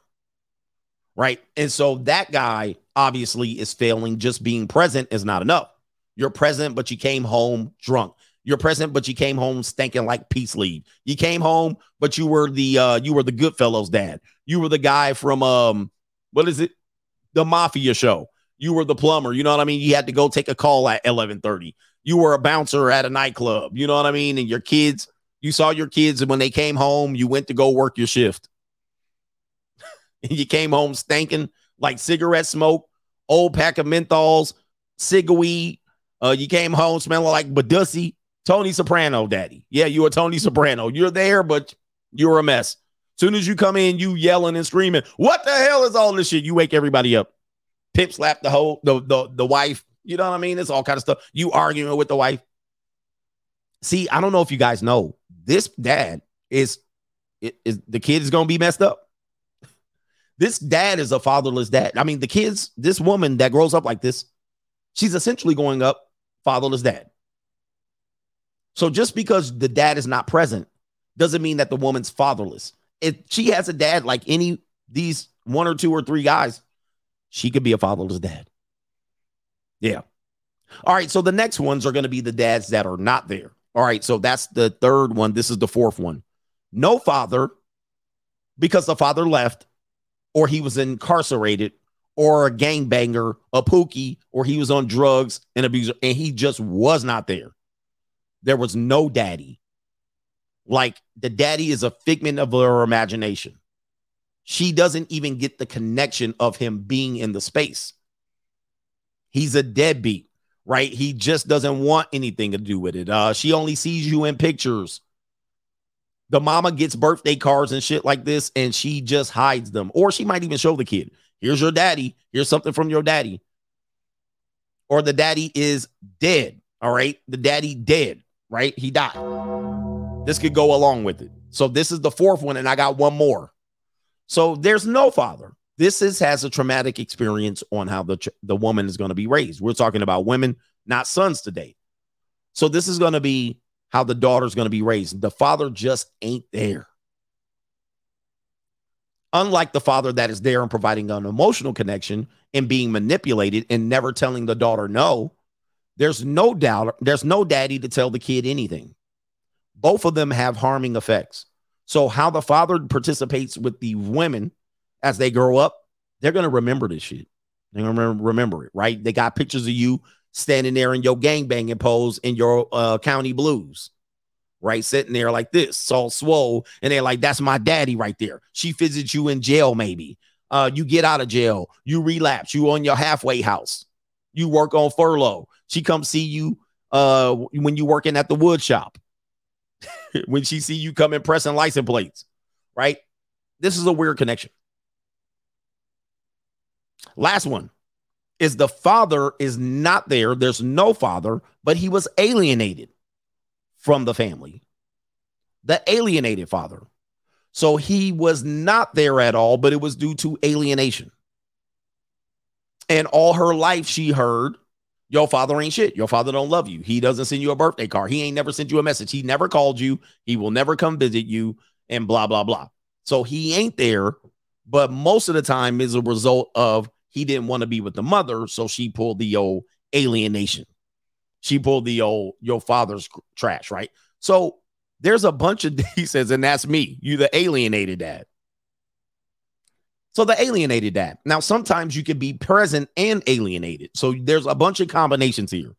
What you're to find out is that many times most fathers are one of these guys. All right? Yeah, he left us. He left us. Now, she didn't realize maybe at the time the deck was stacked, stacked against him and he bounced. So, uh, many times you could be any one of these uh, fathers. Now, most of the time, when I say you that 33% of women grow up with the non present father, one in three women grow up with the last two categories no father. He was a incarcerated, dead, or drug addict, or he left or no father, he was alienated. That's one in three women. One in three women are that father, or, or grew up with the father like that. Thus, maintain the fatherless woman. Now, the majority of women grow up with the present father, but the goofy, manipulated father. The present father, but he has no emotional connection. Also, or the, the present father, but he's overbearing. He's the one that comes in and says, All right, everybody, push ups, write me some damn standards and and and go to your room.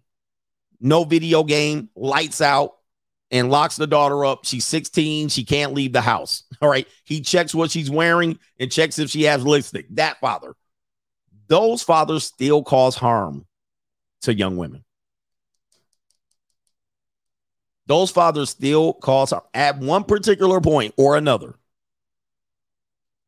you're going to be blamed for whatever results from your child or your daughter. And it's all Jermaine's fault. It's always Jermaine's fault.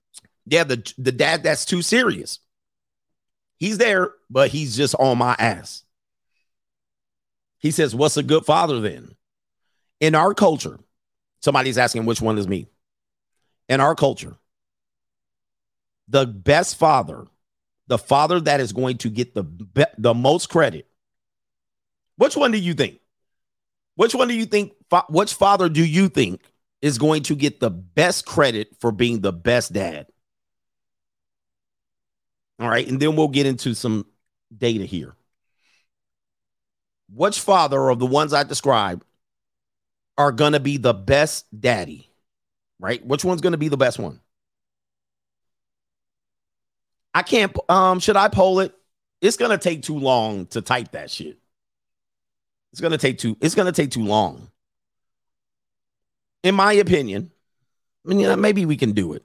It's gonna take a long time to type. He said the henpeck because I got to do two both channels. I'll do one channel. The father that's going to be the best dad is going to be the present father. He's emotionally connected, but he's somewhat aloof. He's goofy meaning that the kids figure out how to get over on him, right? The, the kids figure out how to get over on him, but he he provides the emotional connection. He's subpar worker, subpar husband. He does just enough, and he shows the emotional connection. He says the black man, but he's kind of a pushover. Uh, they kind of crack on him. Dad, look at your old ass boot cut jeans. Oh, dad, look at your fat stomach. Oh, dad, you goofy. Dad jokes. Stop with the dad jokes, but he's there. But they can kind of crack on him, rank on him. You know what I mean? They can kind of belittle him like the wife belittles him. He's a friend. Hey, dad, can I stay out to can I go to the party? Yes, be home at 11. Uh, dad, can I make can you make it midnight? Go ahead, son. Midnight it is. That dad. You know what I mean? Then the kid comes in at one o'clock. Son, you make me worry. Why are you coming in at one o'clock? I said 12. Oh, dad, screw it. Put a sock in it, dad. I don't want to talk about it. See you in the morning. Okay, son. That dad. That dad is the best dad in America. The dad that lets his daughter paint his fingernails yellow before his work presentation in the morning. That right there is America's dad. That's what they want you to be, gentlemen.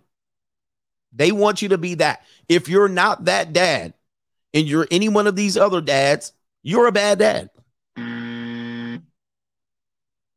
You're not the dad that you're. No, no, no, no, no. You're a little too hard on them. If you're too hard on them, they're going to fight back. Oh, you're not emotionally connected. You be, need to be a little more emotionally connected. Yeah, you're like, yeah, but I gotta work. Oh, uh, well, you know, put put work on the back burner. Work's not that important. Money is not that important when it comes to children. You know what I mean? Don't take the promotion. If you have to sacrifice the promotion for your kids, just sacrifice the promotion. you know, you could be a millionaire, but put it on the back burner. Why don't you? And oh, just be there for the father. Money can wait. The money can wait. Just be there. All right. That dad, no bueno. All right. Uh, the no father, obviously, the alienated father, you're not alienated. You're just not fighting hard enough. You're just not fighting hard enough.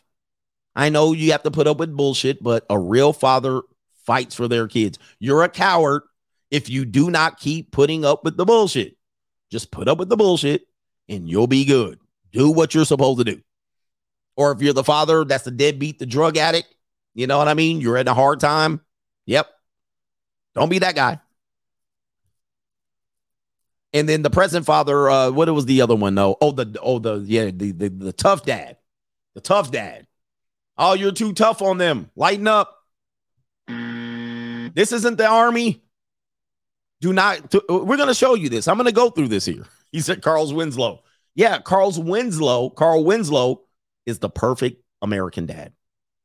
He's kind of goofy. He doesn't get any sex, you know what I mean, from his wife. His wife puts him down and gives him that look. What we what do we call that? We call that the um uh in the uh old slave in the old uh days of um early days of stereotypical characters. It's slipping my mind. You guys might know it. But the what the black woman is when she's confrontational, there's a fictional character. It begins with an S. A fictional character where the black woman is confrontational. It doesn't have to be a black woman, but she's always confrontational. It's called the um damn it. Sapphire. There it is. It's the sapphire. So the sapphire. Um, the sapphire is the mom. The mom's like, You're not doing this, and you better not do this. The sapphire, giving them attitude. The sassy sapphire. So that was a character, a fictional, stereotypical character of particularly black female mothers. A lot of times the black female mimics the sapphire and she thinks it's funny. She mimics the sapphire, right? It's a little bit of the sapphire and the mammy, and she'll mimic it as a quality. I don't put up with no shit in my house, right? And she's the sapphire against the fa- now. A lot of black women today don't realize that that is a stereotypical character that they're playing that has been put put in front of them through television. And they demean the dad and they put him down and they think he's cheating and they say he's a no good. You were no good. How many fictional sapphires do we know? Madea, uh, the woman from Sanford and Son, Aunt Esther, um, uh, the woman from uh, Good Times. I can't remember her name. Um, Claire Huxtable sometimes played the sapphire. The woman on Everyone Hates Chris, Gina's uh the, the, the BDB, whatever her name is, she played the sapphire. Uh, the woman on Carl's Winslow, did I say that, played the sapphire. Weezy on the Jeffersons and the girl, the Florence Florence Henderson, played the sapphire. Uh, Pam, Pam played the sapphire as well on Martin. Yeah, Nell Carter played the sapphire. Florida Evans played the sapphire. Geraldine played played the sapphire, although it was a male. Okay, Esther Rolle, uh, Florida Evans. Yeah, we said that right there. Uh, anybody on 227? Roseanne played the Sapphire. So uh, these are all characters, stereotypical characters that the mother played against the father. Okay. So that is a character, a common character, even in home improvement. Oh, you just a dumb husband. And I'm gonna get you, and you do this, and she puts him down. There was the other ones, um, King of Queens the wife was more of a sapphire, right? If you will. Yeah, what's happening, uh, the woman. So you guys see this this character of where the father does no good, no matter what, he's going to mess up somewhere. The sapphire mother, Peg Bundy, was a sapphire. Everybody know, loves Raymond had a sapphire, right? So this whole woman has to put the father in line, and he always fails is going to be seen in your fatherhood, right? It's going to be you taking the blame for the results of the kids. Okay, which is which is what happens, right? The kid later on grows up and they're gonna say, because dad, dad didn't do this. Here we go. Homer Simpson, uh, Peter, Peter, somebody from uh the cartoon Family Guy, right? The wife is the sapphire. Oh, Peter. Oh, Peter. Sapphire. This is the character that they pushed in front of everybody. And then they can say, well, see, the mom was the good girl. Mom knows no wrong, right? Mom knows no, does no wrong. Daddy, oh, he was the piece of shit, right? He was the one. He was just, he can never figure out the perfect balance of being present, emotionally connected, yet set the rules. And the kids knew where to be in the box right? It, it's a very, very, very tough. Did I do the lowest? I did the lowest rare. Aunt Bee was the Sapphire with Andy Griffith, right? This is very much specific programming, and this is why fathers didn't take the blame because it's easy. Everybody thinks the father is just dumb. Oh, he dumb. He can't get it right. Daddy, even when you there, you can't get it right. And when you ain't there, you can't get it right. You just dumb. See, you messed it all up. If you were do there, if you did this one thing right, you would have turned out perfect, right? But you messed this up, so it is your fault, Jermaine. It is all Jermaine's fault. It's always Jermaine's fault. right? Can't get right. So here you guys are seeing this programming, right? Somebody says there was a satire in the WWF. Yeah, and WWF typically took racist stereotypes across the board. It wasn't just the Sapphire character, but they named a black woman Sapphire and she was sassy, right? She was sassy. She was a fat black woman with a Jheri curl, a bad Jheri curl at that. And she would get in there and she barely had teeth and she was doing the Sapphire and they named her Sapphire and they got in trouble for that. But the truth be told about wrestling, they've always used racist characters to get over, whether it was a German or Russian, like a cowboy, an Indian, like they did racist characters. So it wasn't like she was the only one. They did the pimp, manager, slick. You know what I mean? Like, right? They did Kamala, the Ugandan giant. Like they did just about everybody was. They did racist everything. So uh, I never hold that against them. All right, so let's staying on subject here. Staying on subject. Staying on subject. Girl dad. Let's put this up right here. Yeah, Stone Cold, the trailer park, the trailer park, white renegade motorcycle guy. Uh, here we go, right here. Social media starts a hashtag girl dad movement in honor of Kobe Bryant. Now, uh, Kobe Bryant started the girl dad movement, which got a lot of people in their feelings, right? This was going to be the standard of a perfect father. Unfortunately, they did it after Kobe died.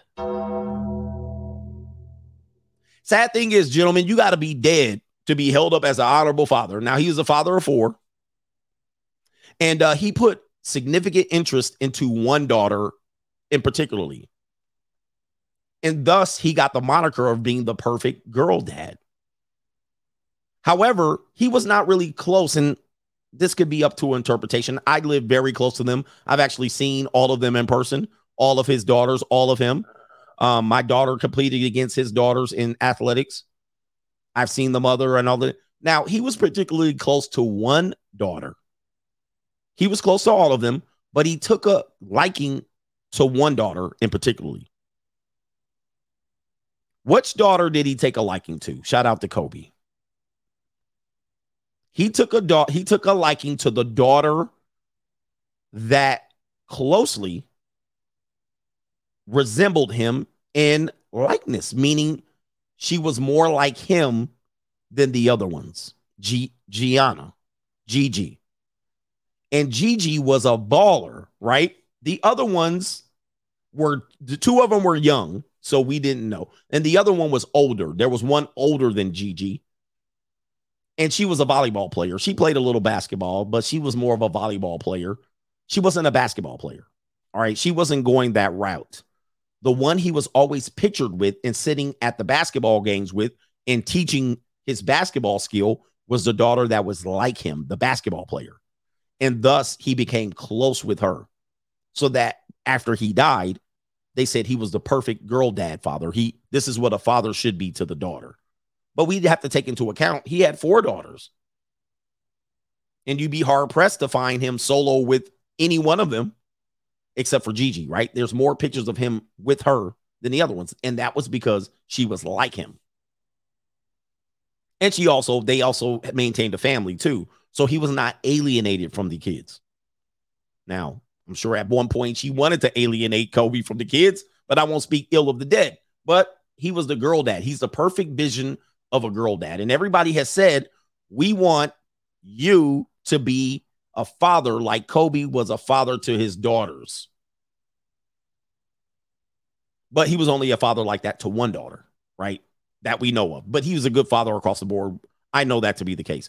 Kobe, as far as I look, I, I seen him. My kids went to a school very close to his kid's school. All right. Ba- basically on the same street. You could cross the street. His kids went to that school. All right. And one was a public school, one was a private school. Now, here's the thing I seen Kobe personally picking his kids up on game days. I've seen it personally. And you knew his car because he would be breaking all kind of traffic laws, right, to get to picking up his kid. And people would give it a pass. They'd be like, "It's Kobe. He had at that point a purple Range Rover. All right. It was like a per- Laker purple Range Rover. And he would be cheating the pickup line. He would go pick up his kids and he'd be speeding up. And then game day, he'd take that helicopter, he'd be at the Staples Center that day. And there'll be times where I knew he they were on a road trip. He was there the next morning picking his kids up. So he was very, very present in the kid's life. I could I saw it personally. So he was like that with all his daughters. So uh, at this point, he's the perfect vision of the father. In today's world, he's probably the one that got the most credit for being the perfect vision of the father. But let's talk about this. Black dads, hashtag black dads, reflection on raising a young black woman. Now, statistically, people will say that probably more dads are what? Missing in action. They're missing. They're not, they're not present in their children's life. But it's the opposite. Black men probably are overwhelmingly the majority of dads out of all the dads of many races. If you look up the statistics, they're more present in the child's life if given the opportunity. Many times they're not given the opportunity, but when given the opportunity, they're more present statistically. However, economically, again, like we said, you're present, but you don't have the economics in many cases. Thus, there's still a part where you're not picking up your part of the duty. Sometimes this causes a what rift in the family, which could get you alienated. And you're judged for that. Hey, you're here, but you're broke. Or they'll alienate you and say, hey, we'll just take the money from you and take the child from you. But statistically, when it comes to black fathers, they they do very well with their children if given the chance. And that is the problem with a lot of black fathers. They're not even given the chance. All right. Even when they are doing their best, they get sabotaged. All right. So let's talk about this. This is the scene that I played for. And then when I'm going to give y'all the synopsis, I'm going to get, I'm going to get, I'm going to close it out for y'all. Should y'all date fatherless women? We going to close it out. Let me show y'all these. And I'm not going to play the volume for you but this is a scene that is common in the old South of the old deadbeat daddy, where the daughter wasn't present. And uh, the daughter went out and she went to the rebellious stage and she went out and the streets was calling. In the streets. Okay. The streets was calling. And uh, she went out there and she became a vaudeville singer and a striptease and a Dorothy Dandridge and a 304, a hooker sold her body. We showed you a homeless woman from Atlanta explaining this at age 51 teenage pregnancy, whatnot. Okay. Now, in this scene right here, the daughter has left the father who was a what? Overbearing preacher father, but he messed up. But how did he mess up? His daughter went to the pole. In these streets. His daughter went to the pole and she left the structure of the old patriarch who was too tough on the daughter. And she went out there 10 years selling her body at the juke joint doing the hokey pokey, doing the bump, doing the stanky leg. All right, getting shot up in the club, getting papped out for money, sugar daddies, pimps, all of that shit. Guess whose fault it is? And it's all Jermaine's fault. It's always Jermaine's fault. And at the end of the day, guess what happens? She comes back to dear old daddy. Where is he at? There he is. There your punk ass is. There you are. Is that my baby? You in pain. Every day you sit with a cup of whiskey, a glass of whiskey on the rocks. She come back leaking. And you come back looking stupid, abba dabba dabba. Your wife them blamed you for the child missing and going crazy and getting skeeted in. And here you are, goofy ass daddy. Okay can't figure the shit out. You messed up. And now 10 years later, here come your daughter here for you to fix the whole goddamn thing. And there she is. She's in tears. She's emotional. And she says, Sorry, daddy, I've been in these streets because you was too tough on me. In these streets. I got on the pole. I know I was a tough one to put. Up. I know I rebelled. and here it is. This is the apology. There's no, this is the accountability here. Oh, I know I messed up. I was in these streets. I embarrassed you. I bring shame to your name. Shout out to Laurence Fishburne in the back here. I brought shame to your name, to your family name. I didn't recognize how hard the work is. And there's daddy. I can't play the music here There's daddy, like, God damn you. I told you you'd be back. He gave her the Thanos speech. You could not live with your own failure. Where did that bring you? Back to me. But of course, if he yells at her, she'll go burn, back running to the streets. And so he comes, he confronts, he says, Damn, do you realize the pain that you brought? This is the color purple, by the way. This is why I can't play it. I'll get a copyright, a fresh copyright strike. Okay. Do you realize what I've gone through? I've gained all this weight. I look like a big old sack of potatoes. And she looked like she looking good. I'll pap it out. By the way, man, uh, I'll, I will, I'll skip that. Look at daddy. This is you right here. All right, daddy, you were right. You could not live with your own failure. Where did that bring you? Back to me. Daddy been dead on the inside. Daddy took the blame. Daddy had visions in his in his eyes every night when he went to sleep of her getting her cheeks clapped. And here it is right here. Instead of words, we're going to use emotions. Okay. All we're going to do is not say sorry, not say I fucked up, not say you were right. We're just going to get a hug. Get a hug. Like socks or a tie. And we'll just say we'll just we'll just forget about all that. We'll just forget about all that, daddy. We'll forget about everything. In these streets. You still it's still your fault though. It's still your fault. And it's all Jermaine's fault. It's always Jermaine's fault. All right. But and dad's gonna and she whispers in his ear. I can't remember what she whispered. And dad goes, look at dad. Dad's like, God damn, you know, he want to be like, I done told you. I done told you, but he can't do that. He can't do that. So he gotta, oh damn. right. He can smell the Badusi from a mile away. And he finally embraces her, and everybody's happy. All right, everybody's happy. And she says, uh, by the way, Dad, Your rent's due, motherfucker. it is the first of the month. You think you got to spare five hundred dollars? Okay. Mm. All right. Oh, this is a common theme, even in the movie The Color Purple, who did nothing but demean black men from up and down, left and right. This movie is an indicator of the dad who was what? Present, who was overbearing, a little bit probably controlling, kept her in line, tried to keep her in line, and it turned out that she went to the to the streets. Okay. And she he was the reason why she went to the streets, right? That that was how it was portrayed. She had to just get away. She couldn't deal with it. He was just too overbearing, but he was there, but it, it was too much. And now people say teenage rebellion isn't what it used to be. Here's how to deal with it. Now we have the University of California, berserkly checking in.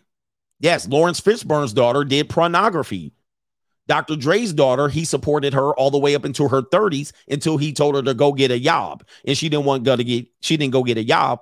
And he said, I'm to cut ties. I'm to wash my hands. I'm to disown you. And then the daughter went and did what? Brought shame to his name on social media. Why? Because he wouldn't continue to pay the ransom.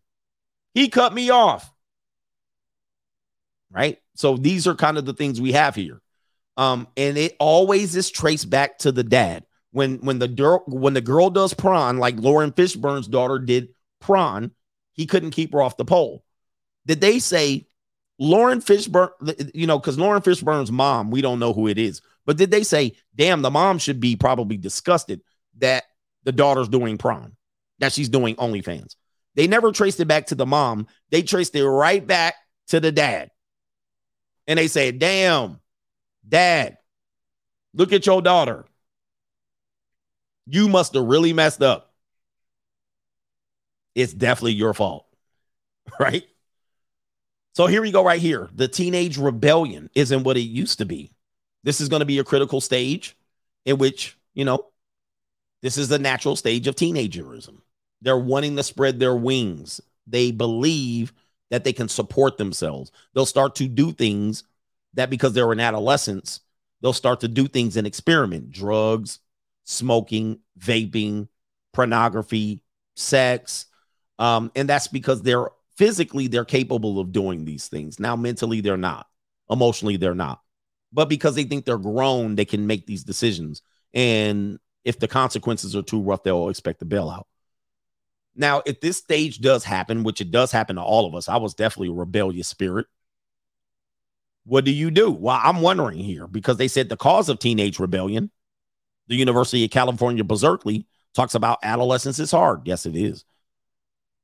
Now, if you're a split family, it's going to make it worse. We have a lot of split families, which one person will say, well, it's your fault that the kid's rebelling. It's not necessarily one parent's fault. It is a teenage thing, right? The prefrontal cortex and so forth and so on. The development, the emotional control, uh, a lot of hormones. There's a lot of things going on. Okay. Now you have social media, uh, school. Everything becomes difficult for them, and they're looking for a reason to blame as to why they can't handle it. Smells like teen spirit. Somebody's got to take the blame, and oftentimes it may be you. And there's consequences, managing the consequences. All right. Interesting. Best way to deal with the rebellion. Best way to deal with the rebellion it says right here.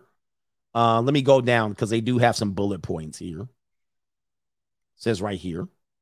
Uh, don't stress out. Don't stress out. Establish boundaries. Stay consistent. Uh, many times you do this, this is just too much, especially if you're in a split household. One of the kids is like, You're doing too many boundaries over here, but the other parent is a little bit more of an enabler. You might lose the kid. This one says, Be open. Be open for the kid to talk. They should have room to talk to you or to whoever they want. Check in, evaluate punishments. You take their cell phone, that could be a Rapsky for you, daddy. Mommy, that could be a Rapsky for you. You take their cell phone. Okay because that then right there could lead to a whole damn a kerfuffle. Be a united front. Uh oh. Uh oh. Be a united front. If you have a spouse, make sure both of you are on the same page. Uh oh. Guys, they're right there. You see number seven? If you're in a split household, if you're one of these parents not present, you're a drug daddy, you're incarcerated, you're alienated daddy, you're present, or you're divorced. That right there is going to be exploited. This is called divide and conquer. Everybody knows this. So if you're not a united front and your kid's in the rebellious stage and you pick the side of the kid and you put the other spouse out there hanging high and dry, that's not a good way to deal with teenage rebellion. All right. This says it right there. All right addressing the behavior without bashing your child. That's another hard one right there. All right. Because you're going to say, it's your fault. They're going to say, it's your fault. All right. And so, thus, then creates the fatherless woman. What are we going to do now? So now we're looking at not 33% of fatherless women. We have a lot of fatherless women. We have fatherless women that got over and manipulated their dad. We have rebellious women. We have um, we have women that didn't have fathers that were just because they weren't there. Then we Debbie dads, aka, and we have fathers that have been alienated. We have fathers that were not were there but just paid the bills. Now, what's the problem with dating women like this? Is that they're they're goofy. They're goofy already. They didn't mm-hmm. started life off goofy. They're started off on the wrong foot. They're they have emotional damage, if you will. And many of the damage is going to stem from earlier events in their lives. Now, some of the things they're going to do as a result of this, that there could be tracing back and blaming their dad, they're going to say, I picked all the wrong men for whatever I wasn't getting from my daddy, AKA daddy issues. They're going to go through a series of being picking wrong dudes for they needed to find love. Right. And so this is commonly known as having daddy issues. There was a song, I will be your father figure, right? So a lot of women have this um obsession, or if you will, it is a fetish called daddy. Hold on for a second. Get him, daddy. Have you heard that? Where a woman calls you daddy or poppy or something like that? You have to ask yourself, why do they call you daddy? What is this poppy shit? Now, it's cool, it's sexual, But you have to ask yourself most of the time, the women who say shit like this don't got no daddy. They're fatherless ass women. I don't know one woman that grew up in a two parent household with a good ass daddy, a sitcom ass daddy that calls another man daddy. I don't know one woman that has a father that grew up and he did his job that doesn't call some white man zaddy. I don't know what it is, but that shit, you got to think about it. A lot of these women are almost overwhelmingly fatherless women. Doesn't matter if the father was there. Most of the time, it wasn't an emotional connection. So they will call you daddy. And I don't, I it, listen, I happens all the time. If a woman calls a man daddy or poppy, she's a fatherless ass woman. Now, listen, it is what it is. But you got to know now this mom, this this woman is missing a father figure. I will be your father figure. Take your little hand in mine. We got a lot of funny ass songs in our world. I will be your preacher, teacher. You know what I mean? What preacher, teacher, father figure? What are we doing here? This is reprehensible at this point. Oh, the humanity. By the way, they all should call me daddy. They will be like, be a good girl. You're my good little girl. And she'll be like, yeah, cozy up to you on your lap like you her daddy. Man, it is what it is. So we got to understand that this is a sign of a fatherless woman. This is what it is. And a lot of them come from some situation where the dad was one of those guys. And sometimes they will even blame the father for choosing men like this. Yeah, I'm the pappy too. Yeah, you the pappy. I'm the pappy. So here we go. Another thing they'll do. Another thing they'll do um, is that what you need to watch out for is if they had a pushover daddy and the daddies never told them no. This is now we went from the black community and some other white community that do the daddy thing, the Latino community with the poppy thing. I don't know if the Asians have a fetish like this, but white girls watch out for this with white girls. A lot of times, the the white women that have the two parent household dad, sitcom dad, or sometimes he's the corporate dad and he he he's he's present. He'll be like, "Oh, I'm corporate dad, but I'll pick you up from school and I'll take you to violin lessons and I'll do this and I'll make like he he makes a major sacrifice. I mean, he sacrifices so much he doesn't even have sex with his wife anymore. That father probably has never told his daughter no. This is where it's going to mess you up. This is equivalent to a fatherless woman because she's never had somebody to give her boundaries. She was aware of boundaries. She was also aware that single mother and uh, being becoming a, a a skeezer would bring shame upon the family's name. So she had enough presence of mind to not do this. But the fathers never told her no. This is a dangerous fatherless woman. That father, that woman right there is dangerous. She'll even say things like this. She'll say, "Well, my daddy says," or "My daddy did," or "My daddy." You will be the measuring stick for her father, which is somewhat seen as good until you realize that the father never told her no. And then you're going to tell her no. You're going to say to this suburban white woman, you know what? We're not going to do that. And she's going to throw a hissy fit. She's going to hold her breath. She's going to stump her feet. She's going to fold her arms. She's going to pout her lip. And you're going to go, holy shit. She threw a temper tantrum like she probably did with her daddy. And you will figure out the dad never told her no. And she's got a problem. Then now you got a problem because she's going to run the daddy, her her real daddy, and she's gonna say he's not letting me get my way. Rapsky. Now that dad, pushover dad, is gonna be in conflict with you. Yeah. Indeed. So watch out for those type of relationships as well. So from my perspective, this could be a that that could be uh because that dad is the picture perfect dad. He did all the right things and made all the right moves. She does has a connection with him, but the connection is still a manipulated connection right? He was a TV sitcom dad. She respects him for being there. He did all the right things and they have emotional connection, but he was a slight pushover. He never he never told her no. He was afraid of her. He was afraid to lose her. So he didn't put the boundaries on. Or he didn't put the clamps on that ass when she rebelled. This woman, dude, I swear to God, I know a woman like this. I dated a woman like this. She also would tell me, I hope I'm not giving it too. I she also would tell me that she would have sex with like um like the maintenance guys in her house, like that would come to her house, the subcontractors and the the maintenance dude Hector and them.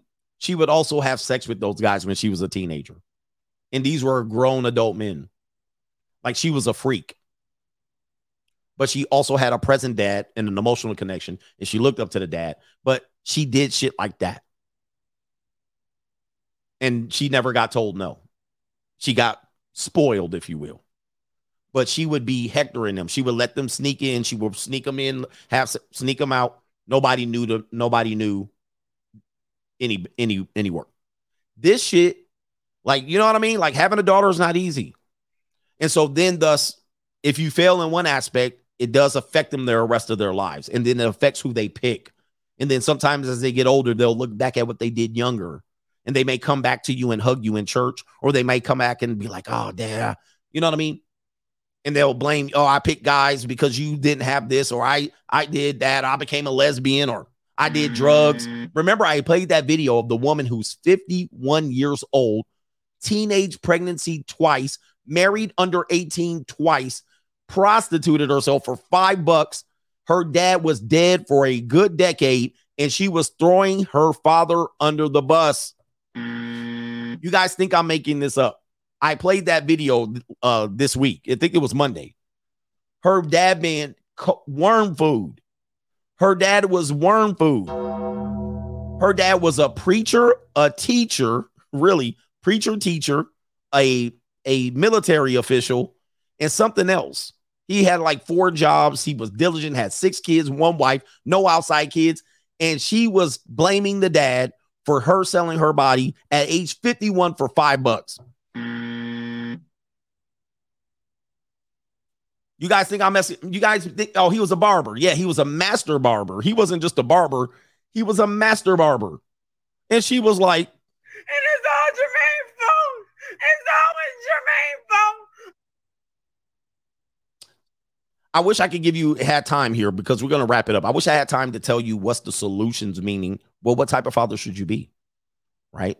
In this day and age is getting tougher and tougher because whether you believe me or not, you got girls doing OnlyFans when they flip the calendar from 17 to 18. You got girls that are underage and over age selling feet pictures. You got older grown women that are not setting the right example of being in line. They're selling feet pictures into their old age. You got women joining OnlyFans, a full rapper mother who who he got shot and killed. She's on OnlyFans.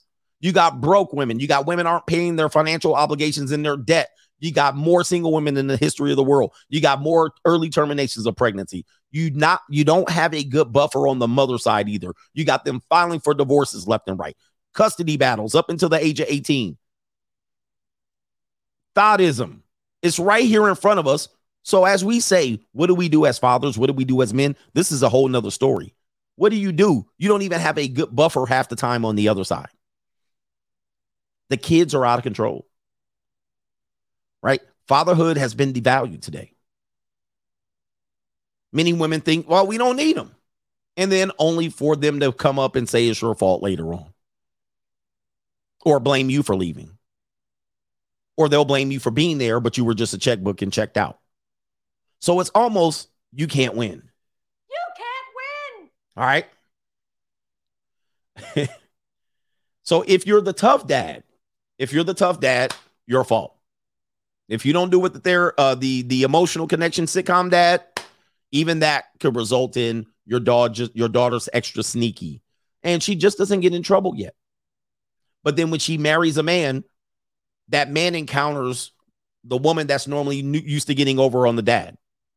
And then you're looking at her like, you ain't getting over on me with this shit. And then she goes and pouts the dad. Right? Daddy. Or women that call you daddy. Or women that call you poppy women that says choke me harder daddy it's it's crazy i've seen it I've seen it. Young women, old women, daddy choke me. And you're just like, what does that mean? Somebody needs to break that down. What, what does that mean? You know what I mean? Like, why are they choosing this? So a lot of women are like that. What I would say is, yes, that's the majority of women these days, but what do you do? Take it in consideration her relationship with her father. It is very important. Her relationship with her father was very important. And thus, it will be who she is as a woman. All right. It will be who she is as a woman. Let me get to these super chats, man. We ain't going to be preaching too far this morning, but watch it very closely. All right. Let me see here. Joker, Joker, good evening, coach. Your beard is always looking fresh. What's your beard routine? He says, by the way, I've been hitting the gym.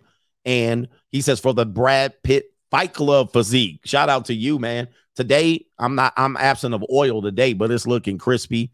Um, I comb it, I trim it with scissors. Shout out to George Bruno. He taught me how to do my beard. All right. I was listening to one of his videos. I used to be I used to not know how to maintain my beard, but get scissors. They'll never take clippers to the big portion of your beard. All right, because you're gonna be like, eh, and then skied out right there. Pause.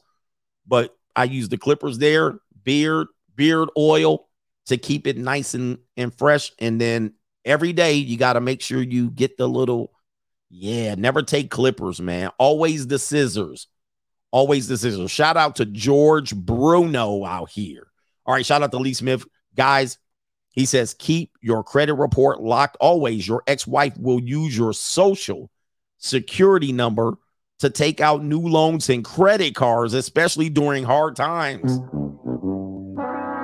Oh, yeah. Comb out your beard. I comb it. So I do comb my beard. I comb it, then it settles. Then I clip the little loose ends, comb, comb it out. You can also do more stuff than that, but I don't do much more than that. That's all I do. Wash it out.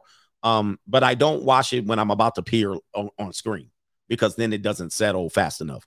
So um, I have to do my showers and washouts at night. But anyway, my man saying, giving y'all game, keep your credit reports locked always. I've never had that attempt, but your ex-wife does know your social security number. So um, if they're desperate, if they're desperate, they can do that. That is actually woo. Mm. My credit good too, so I don't want that. All right. All right. I just working off my good credit. Oh, put some junior college juice in it too. Shout out to John Angelo, coach. What do we do? I've been with my kids until the baby mama terrorist terrorist alienated me, took me to court, got bent over. I can't do these supervised visits anymore. And he says supervised visits are demoralizing. Baby mama terrorist making me out to be a deadbeat. My kid turns six next year. Hey, the, the if, if a mother requests that you do supervised visitations, it is to demoralize you. That's the only reason. Um, and, but I don't know you personally. I don't know what you what she accused you of.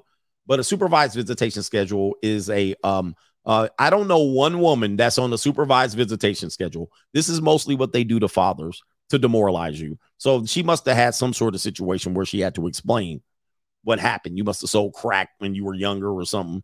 I have no idea. Uh, but um he doesn't want to do it. It is demoralizing. I wouldn't put up with it. Uh, but your kid is young now. I would ask the court or somebody to see how long are these supervised visits intended to be going on. If they have no answer, what they want you to do is quit. They're trying to get you to quit. Okay, that's that's what that's my opinion of it. And so she doesn't trust you in the absence of the kid. It's crazy. Um, and do you have another kid with her? It sounds like you only have one kid but uh, they're trying to get you to quit. I think any I'm listen, listen, I don't know who you are, so I don't know what your situation is, but I'm I'm saying this. What is the purpose of a supervised visitation? What is it? Because you got to pay for the person to be there. Like it's literally to stack the deck against you. I've never had that one. I mean, if somebody told me to do that or some sort of a situation close to that, I would just be like, hell no, I ain't doing that. I, I wouldn't do that. I wouldn't put up with no shit like that. But um, I think they're encouraging you to quit because they're going to drain you financially. It's the same as when they uh, get the kid in some sort of hey, the kid needs therapy, right? That shit ain't going, dude. That's nothing's good coming from that. Nothing, nothing is good is coming from that. That is basically going to be a way to demoralize you and run your run your pocketbooks. Because the solution is never going to be they should go through, you know what I mean? Like I always would be like, okay, let's take them to this place. They'll give you 10 sessions. And there's an end date. Like same thing with supervised visitations. Okay, how many supervised visitations am I going to do until I get to 25% custody every other weekend and a weekday? If they don't have the answer, it's to break you. In my opinion, this is just my opinion. But when they do those things, it's a referee and they're basically going to clean you out. And then you're going to quit and then they're going to blame you. It's going to be your fault. And it's all Jermaine's fault. It's always I would just say, fault. I would just say what you would what you should do is find out how many more supervised visitations do I have? How many more do, do how much longer do I have to prove myself? Where do I get to the point where I'm trustworthy? Where do I get to get to have my son or my daughter over my house alone? Oh, you cheated on her. I I don't understand why that constitutes. He says I cheated on her with the Kaylee. My question is, what does that have to do with custody of the kids? Okay. I don't understand this because the in, in America, we do in most states, it's no fault divorce. So when it comes to custody, why in the hell is affairs coming up? It's a no fault divorce. There's the whether it's an affair or not doesn't matter. When we're talking about custody of the kid, what does that have to do with custody of the kid? They be bringing all kind of shit, crossing it over. Well, he cheated on me, and okay, so I cheated on you. What does that have to do with me get having custody of my kid? I didn't cheat on the kid, okay? But somebody says actions have consequences, indeed. But look, that don't have nothing to do with my relationship with my child. With my child. Okay, what if she cheats on the kid? What if she cheats on the husband? I'll wait. See, look, what if she cheats on the husband? Does she lose custody? Does she get supervised visitations? Actions have consequences, right? But does when women cheat on their husband and it's proven, or they go to court and say, uh, attorney, she cheated on me, judge, she cheated, do they do supervised visitations? That's what I thought. Nope. That's what I thought. Actions don't have consequences then. Crickets. It's only when the man does, does it. And then the woman gets bitter. And then here we go. And women cheat on their husband just the same as men at this point. So no actions don't have consequences. anyway, all right. In League I Trust says my boy from South Florida just told me that an XX28 just created an account to sell feet pictures. And she has a boyfriend at home that she lives with. Shaking my head, guys. Here we go. He says, Oh, and she works with him too. Yeah, man. Hey, look. Hey, this is the world we're in, guys. There's going to be a lot of women, and there's already, um, there's already a lot of people in that are in relationships. Trust me, I know them personally that have open relationships, or the girlfriend has an OnlyFans, the girlfriend uh, sells feet pictures, strips, and these are young men. All right. So John says they hit me with 15. Is it 15 supervised visitations? All right. Uh, I can see your comments, so you don't have to super chat anymore. They hit you with 15 what years? 15 supervised visits? How many? What visit are you on? Let's get to these super chat, these uh PayPal's and Cash Apps. Thank you for your patience, man. But I'm trying to handle these situations. I'm curious because if you're on number 11, you almost there. Shout out to Roderick M. He says supervised visitations is a money grab. Any one of these scenarios that they put you in in family court is a money grab, in my opinion. These a lot of people don't think so, but it's a money grab. Oh, we need we need a, we need a psychologist, money grab. We need the kid to have an attorney, money grab. We need the uh we need we need them to go to therapy, money grab. 250 a pop. We need supervised visitations. Oh, the judge also has a friend that does great supervised visitation. And the judge getting the kickback allegedly on providing all of these guardian ad litems, all of these child attorneys, all of these psychologists and therapists, all of these damn supervised people who do supervised visitations, child support, they getting the kickback. Follow the money. Follow the money. And they know what you're gonna do. You're gonna be like, man, I got some other shit to do. I ain't got time. I'm gonna sit through this shit. All right. Unfortunately, they put your kid up to this shit and they they you know what I mean. Shout out to Roderick as well. Shout out to you, brother. You came in. I'm red, Roderick says, great topic with daughters. Memphis Tupelo, stand up. I'm I'm telling you, man, it's very difficult nowadays. It's difficult. It's difficult. You got a lot of lot, lot going against, lot going against you. The best way to be is to be the sitcom dad, if you will. Now, I would never do that. I'm never going to do that. He says, coming to America, daddy. Yeah, be coming to America, daddy. Um, up until a certain age, I ain't going to do it. I ain't doing it. Not I. So you got 15 visitations. What number are you on? Shout out to Jay. Who is this? Jay Way Up. He says eater tax. He says eater tax return up with a campaign of filings.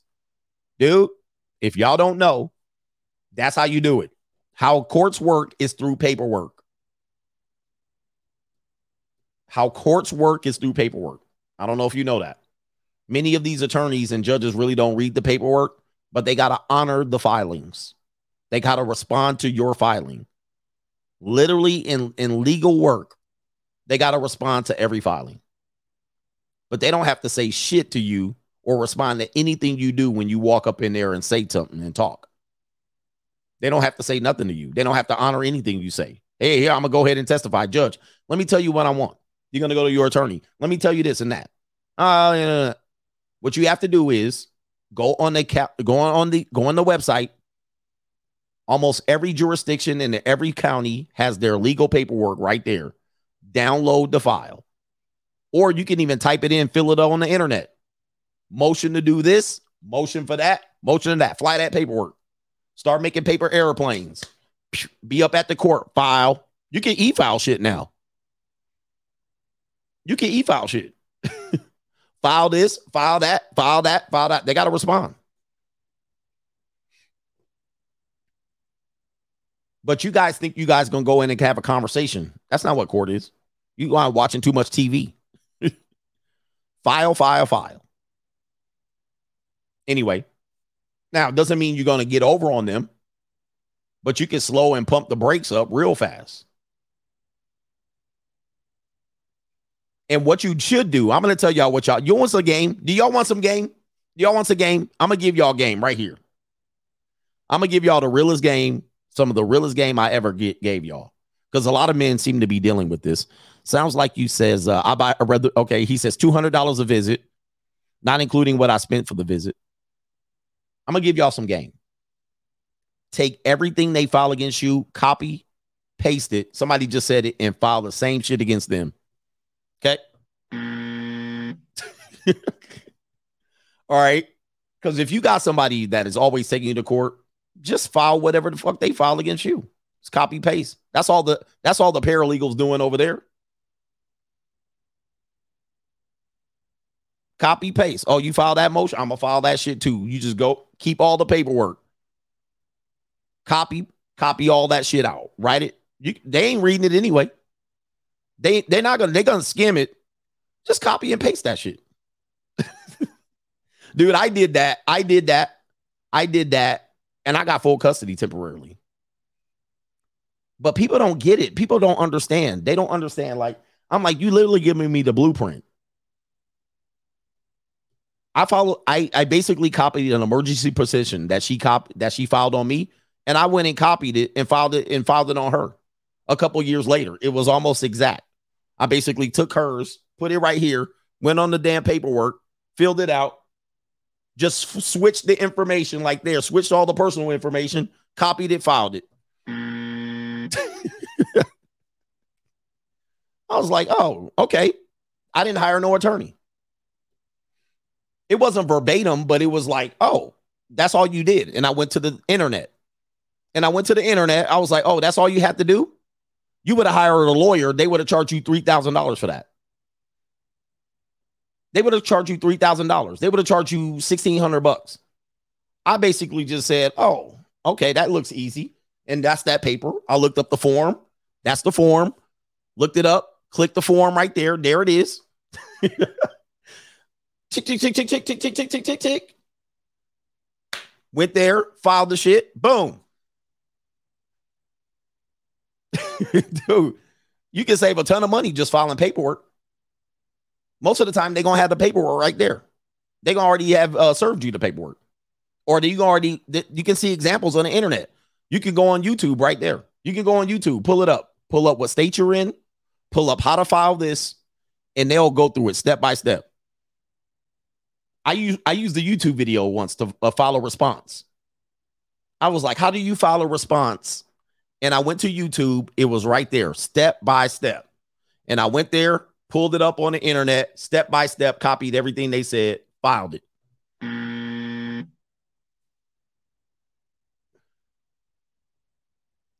Somebody says file. He says can file yourself will cost her 2K in attorney fees to respond.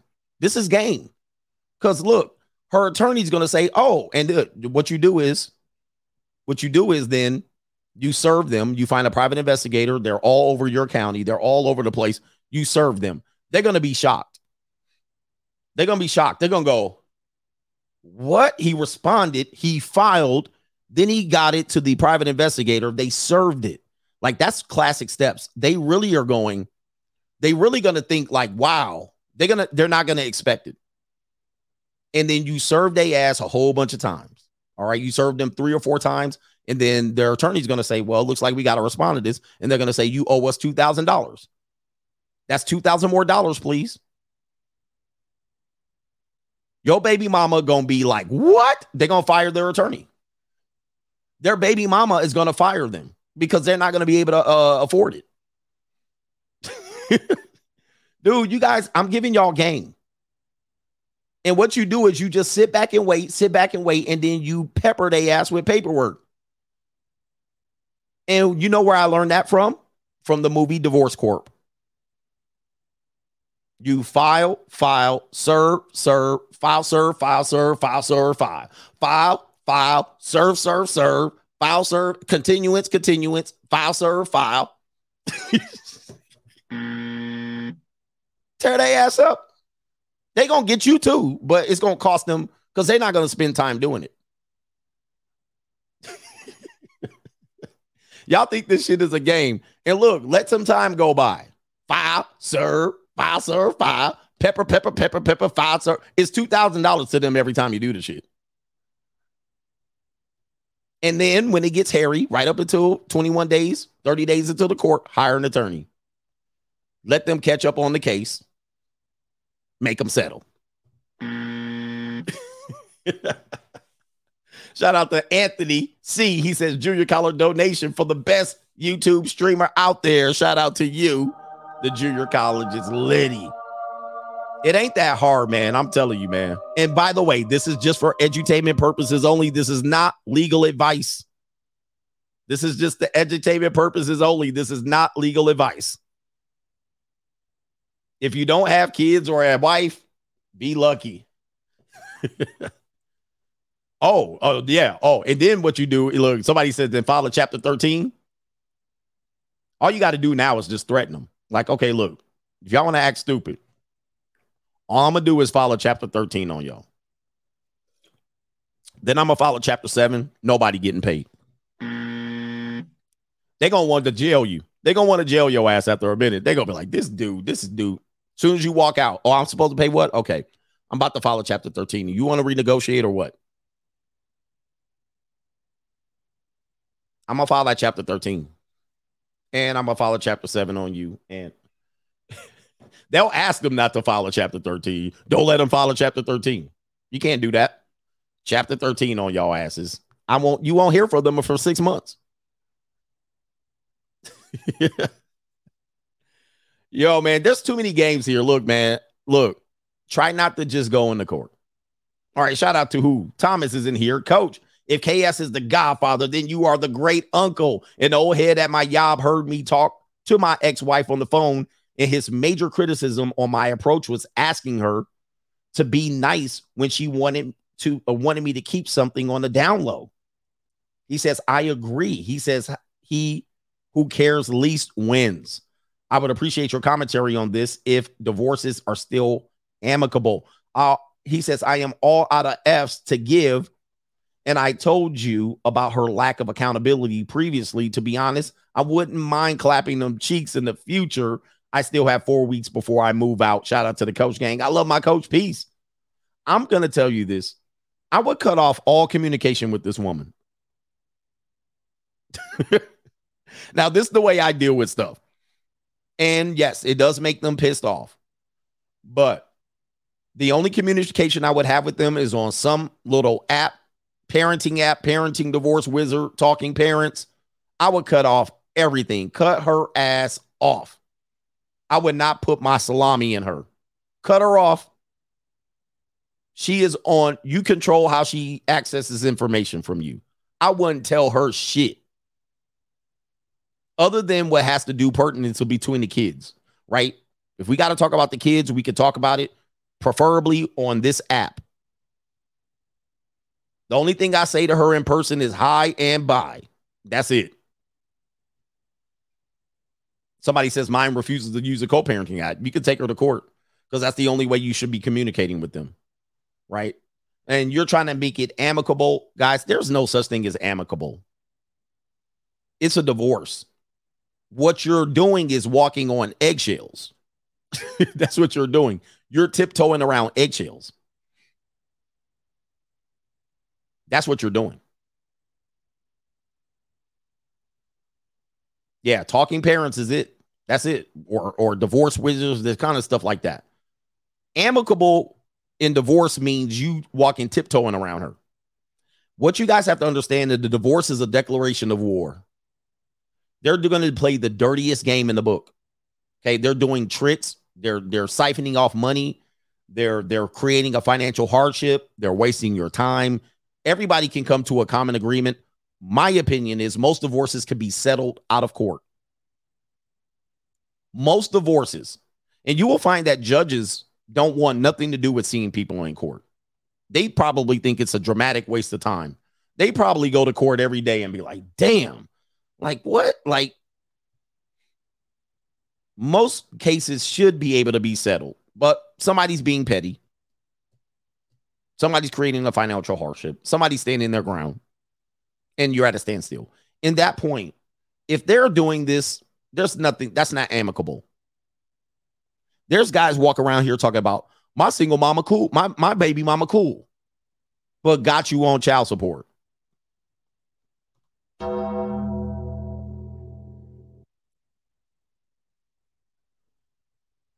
How in the world can you say my baby mama cool, but got you on child support? That has to be the most ignorant statement I ever heard in my life. She's not cool with you. she basically got your ass on handcuffs. That's not cool. Anyway, Maryland guy. Maryland guy says, Hey, coach, with my DUI case back in 2005, I found out with a little research that my lawyer and the judge went to the same law school together. They are in the same club. Yeah, there's fraternities. I don't know if you guys know. I actually dated a lawyer. I dated a lawyer. And my lawyer uh, girlfriend at the time, as I was going through the tail end of my divorce, she would put me up on game, like a lot of that stuff. So a lot of people think I'm just making stuff up about courtrooms and judges and that. Now, she wasn't a family law attorney. She happened to be a law. Uh, what was her background? I can't remember what her background is uh, in law, but I dated her for almost a year. And she would be like, oh, she's doing this, she's doing that. And she would tell me about, you know, uh, fraternities, judges, and, and, and attorneys. Um, um, actually, her roommate, yes, this is Southern California. She had a roommate. She was a young, she was under 30. She was like 28. Her roommate was a district attorney. She was a DA. So my girl, her, my girlfriend at the time was a lawyer. She wasn't working in law, but she got a law degree. She had a JD. She was working in finance. And then her roommate was a district attorney. Now, I got to see these people. I got to see these people in their real life. I never saw them working doing law cases. And even the district attorney girl was a tall, exotic, Kaylee looking girl. She looked almost Russian. She looked exotic like that, like meaning she looked like striking, like almost like an alien, but like striking, tall, long legged blonde. She was a district attorney. She would go fight criminal cases. Like she would put people in jail. she put people in jail for a living. And then I see them out partying, drinking, fornicating, and cheating on cheating on boyfriend. They were like real life people, but they told me I saw the inner workings of how lawyers work. So where people be like, "Oh, you should be scared of these people," they just regular people, man. All they have is the ability to do procedures on you that you are unaware of, and the old adage goes: ignorance of the law is no excuse for not knowing the law. The fact is, they know the law, they know procedures, you don't. That's what the fact is. And that's what they use against you. Because every day they're doing this as a habit. You're doing this not knowledgeable. This is why you have to pay them 500, 800, $1,000 an hour because they know you don't know. In the event that you do know, you're still going to get hung up on procedures. They're going to tell you what you're doing is not possible. They're going to say, um, you know, a fool that represents themselves. Wait, no, someone that whoever represents themselves as a fool for a client, they want you to pay for the lawyers. They want you to pay for the lawyers. They want to say you made a mistake here. They want to say you don't know what you're doing.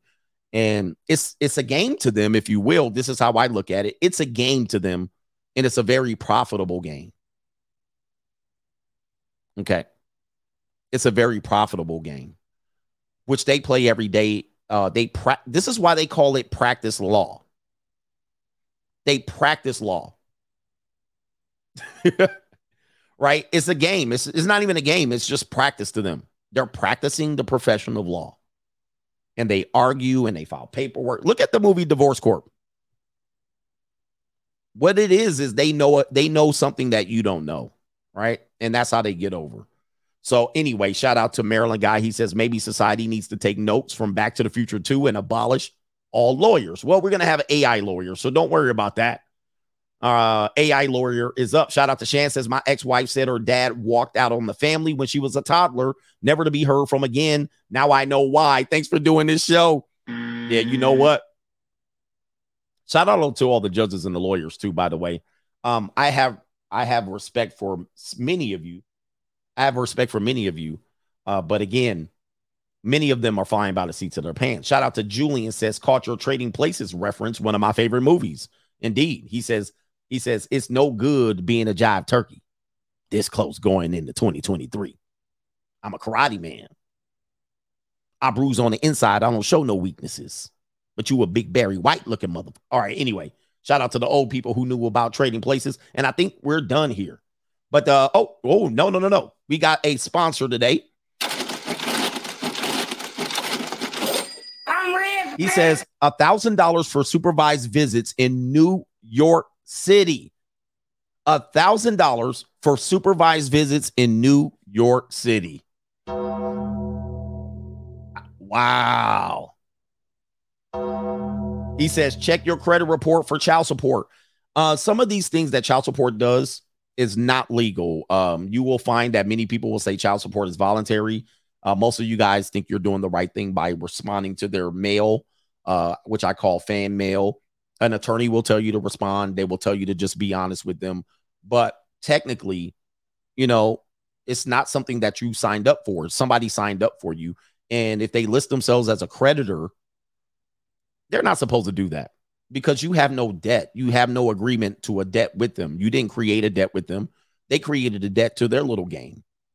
And if they're doing this, you should be able to get these things pulled off of your credit report. But what I will tell you about child support is um, you know, make them serve you. Make them serve you. Make make them serve you, make them bring you in and at the best very least have them build a case against you. If you don't want to do that, don't do that. You know, if you're scared of getting thrown in jail, like they're gonna throw you in jail and yell at you and tell you what you're supposed to do.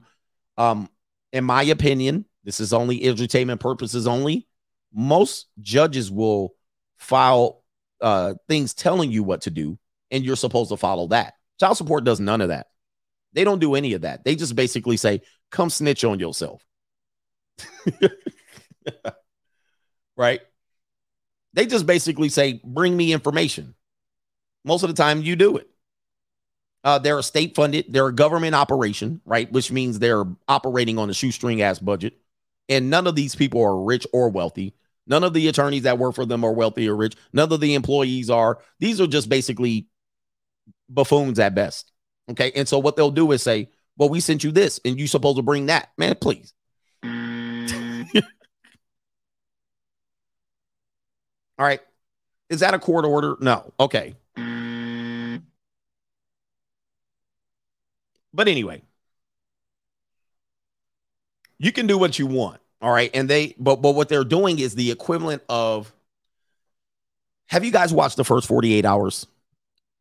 Okay. The first 48 hours. So the first 48 hours, basically, they will bring you in. They will bring you in to the uh, homicide room, the detective, and you're a witness. Hey, we just want to ask you some questions. Just come downtown. Okay. They won't arrest you. They won't detain you. They'll say, just come here. Now, your dumb ass goes and you get the squawking. All right. Let me tell you something. You get the squawking. All right. You get the talk. I'm just telling you, this is the equivalent of what they're doing. You get the talking. They'll tell you to write a statement. They'll say, you know, uh, we might know you did something. We heard you did this. We know you did that. I saw you on video doing this. I saw you in video doing that. Now, what your dumb ass is going to do is talk your way out of it. That ain't me. I didn't wear that. I wasn't there. What is that? Uh, you don't know. Uh, and you get to talking. Tell me, tell me, tell me. Just tell me it'd be better if you just be honest. Just be honest. We'll tell you. Uh, just tell me if you be honest with me, we'll tell the judge, we'll get you time off, and then your ass go, okay, you get the squawking. And then they go outside the room. Three hours later, they come back with a pair of handcuffs. What you have to understand is they don't know shit. They're building a case based on what you're talking about. And they brought you there. You did not have to go there. Or if you went there, first thing you should have said is, I'd like to have an attorney. And you should have buttoned your damn lip because they got nothing. They don't got no court order. They don't got no damn warrant. They don't got no information. They're building a case on based on what you tell them. You understand what I'm saying? That's what child support does. They bring you in, just come in and meet with us and come in and talk about it and sign this and fill this shit out and give us a statement and tell us what your income is. Ninja, what do you want? The buddy glove too? You want the ski mask? You want the knife? What the hell do you want? Oh, just be honest with us. Just be truthful. Yeah, just be truthful. Then they in court reading the riot act on your ass. And he did this, he said that, he owned this, he owned that.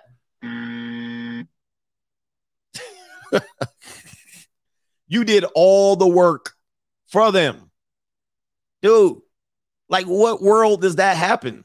And then they'll tell you, just tell them. I'm like, I mean, look, man. That's not how the law works. All right. I'm not supposed to just be sitting up in there singing like a canary. All right. Look.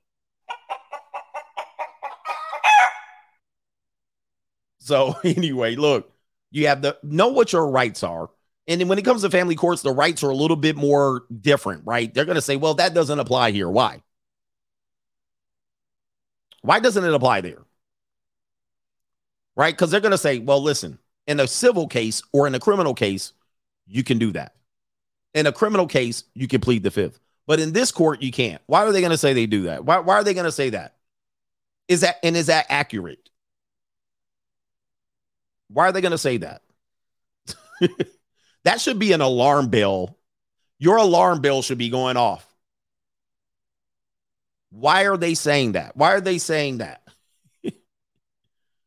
yeah, somebody said they don't be knowing nothing. They say that because they're not a judicial court. They're not a they're not a court of judicial. They're not a court of justice. They're they're not a judicial court. They don't they don't fall under the ju- judicial court, which gives you constitutional rights. Right? They're an administrative court, part of the executive branch, where the Constitution don't apply to you. So you can't go in there. They're like, that shit don't work in here. Whatever you found on YouTube and on TV, that don't work in here. You have no constitutional rights in an administrative court because we're not part of the judicial system. So we don't have to follow those rules. We have our own rules over here. You see these rules over here? These are rules. so that's what it is. It's not about justice there. It's simply about administrating. And most of the administration, to be fair, is evidence that you give them. That's their entire case. That's their entire case. They they they make you force you to give them evidence. Now, if you're in a judicial court, they cannot do that. Everything that I just said, where they force you to give up evidence or they subpoena you to give up evidence and all of that, most of that does not happen in the judicial court. They don't subpoena. Uh, let me just give you an example. They don't subpoena OJ and say, turn over the glove, the socks, the Bruno Magli shoes, the knife, and all of that. And then if he doesn't show up with the knife, the Bruno Magli shoes, the socks, they throw him in jail. They, it doesn't happen. They threaten to throw him in jail. Did you bring the knife? No.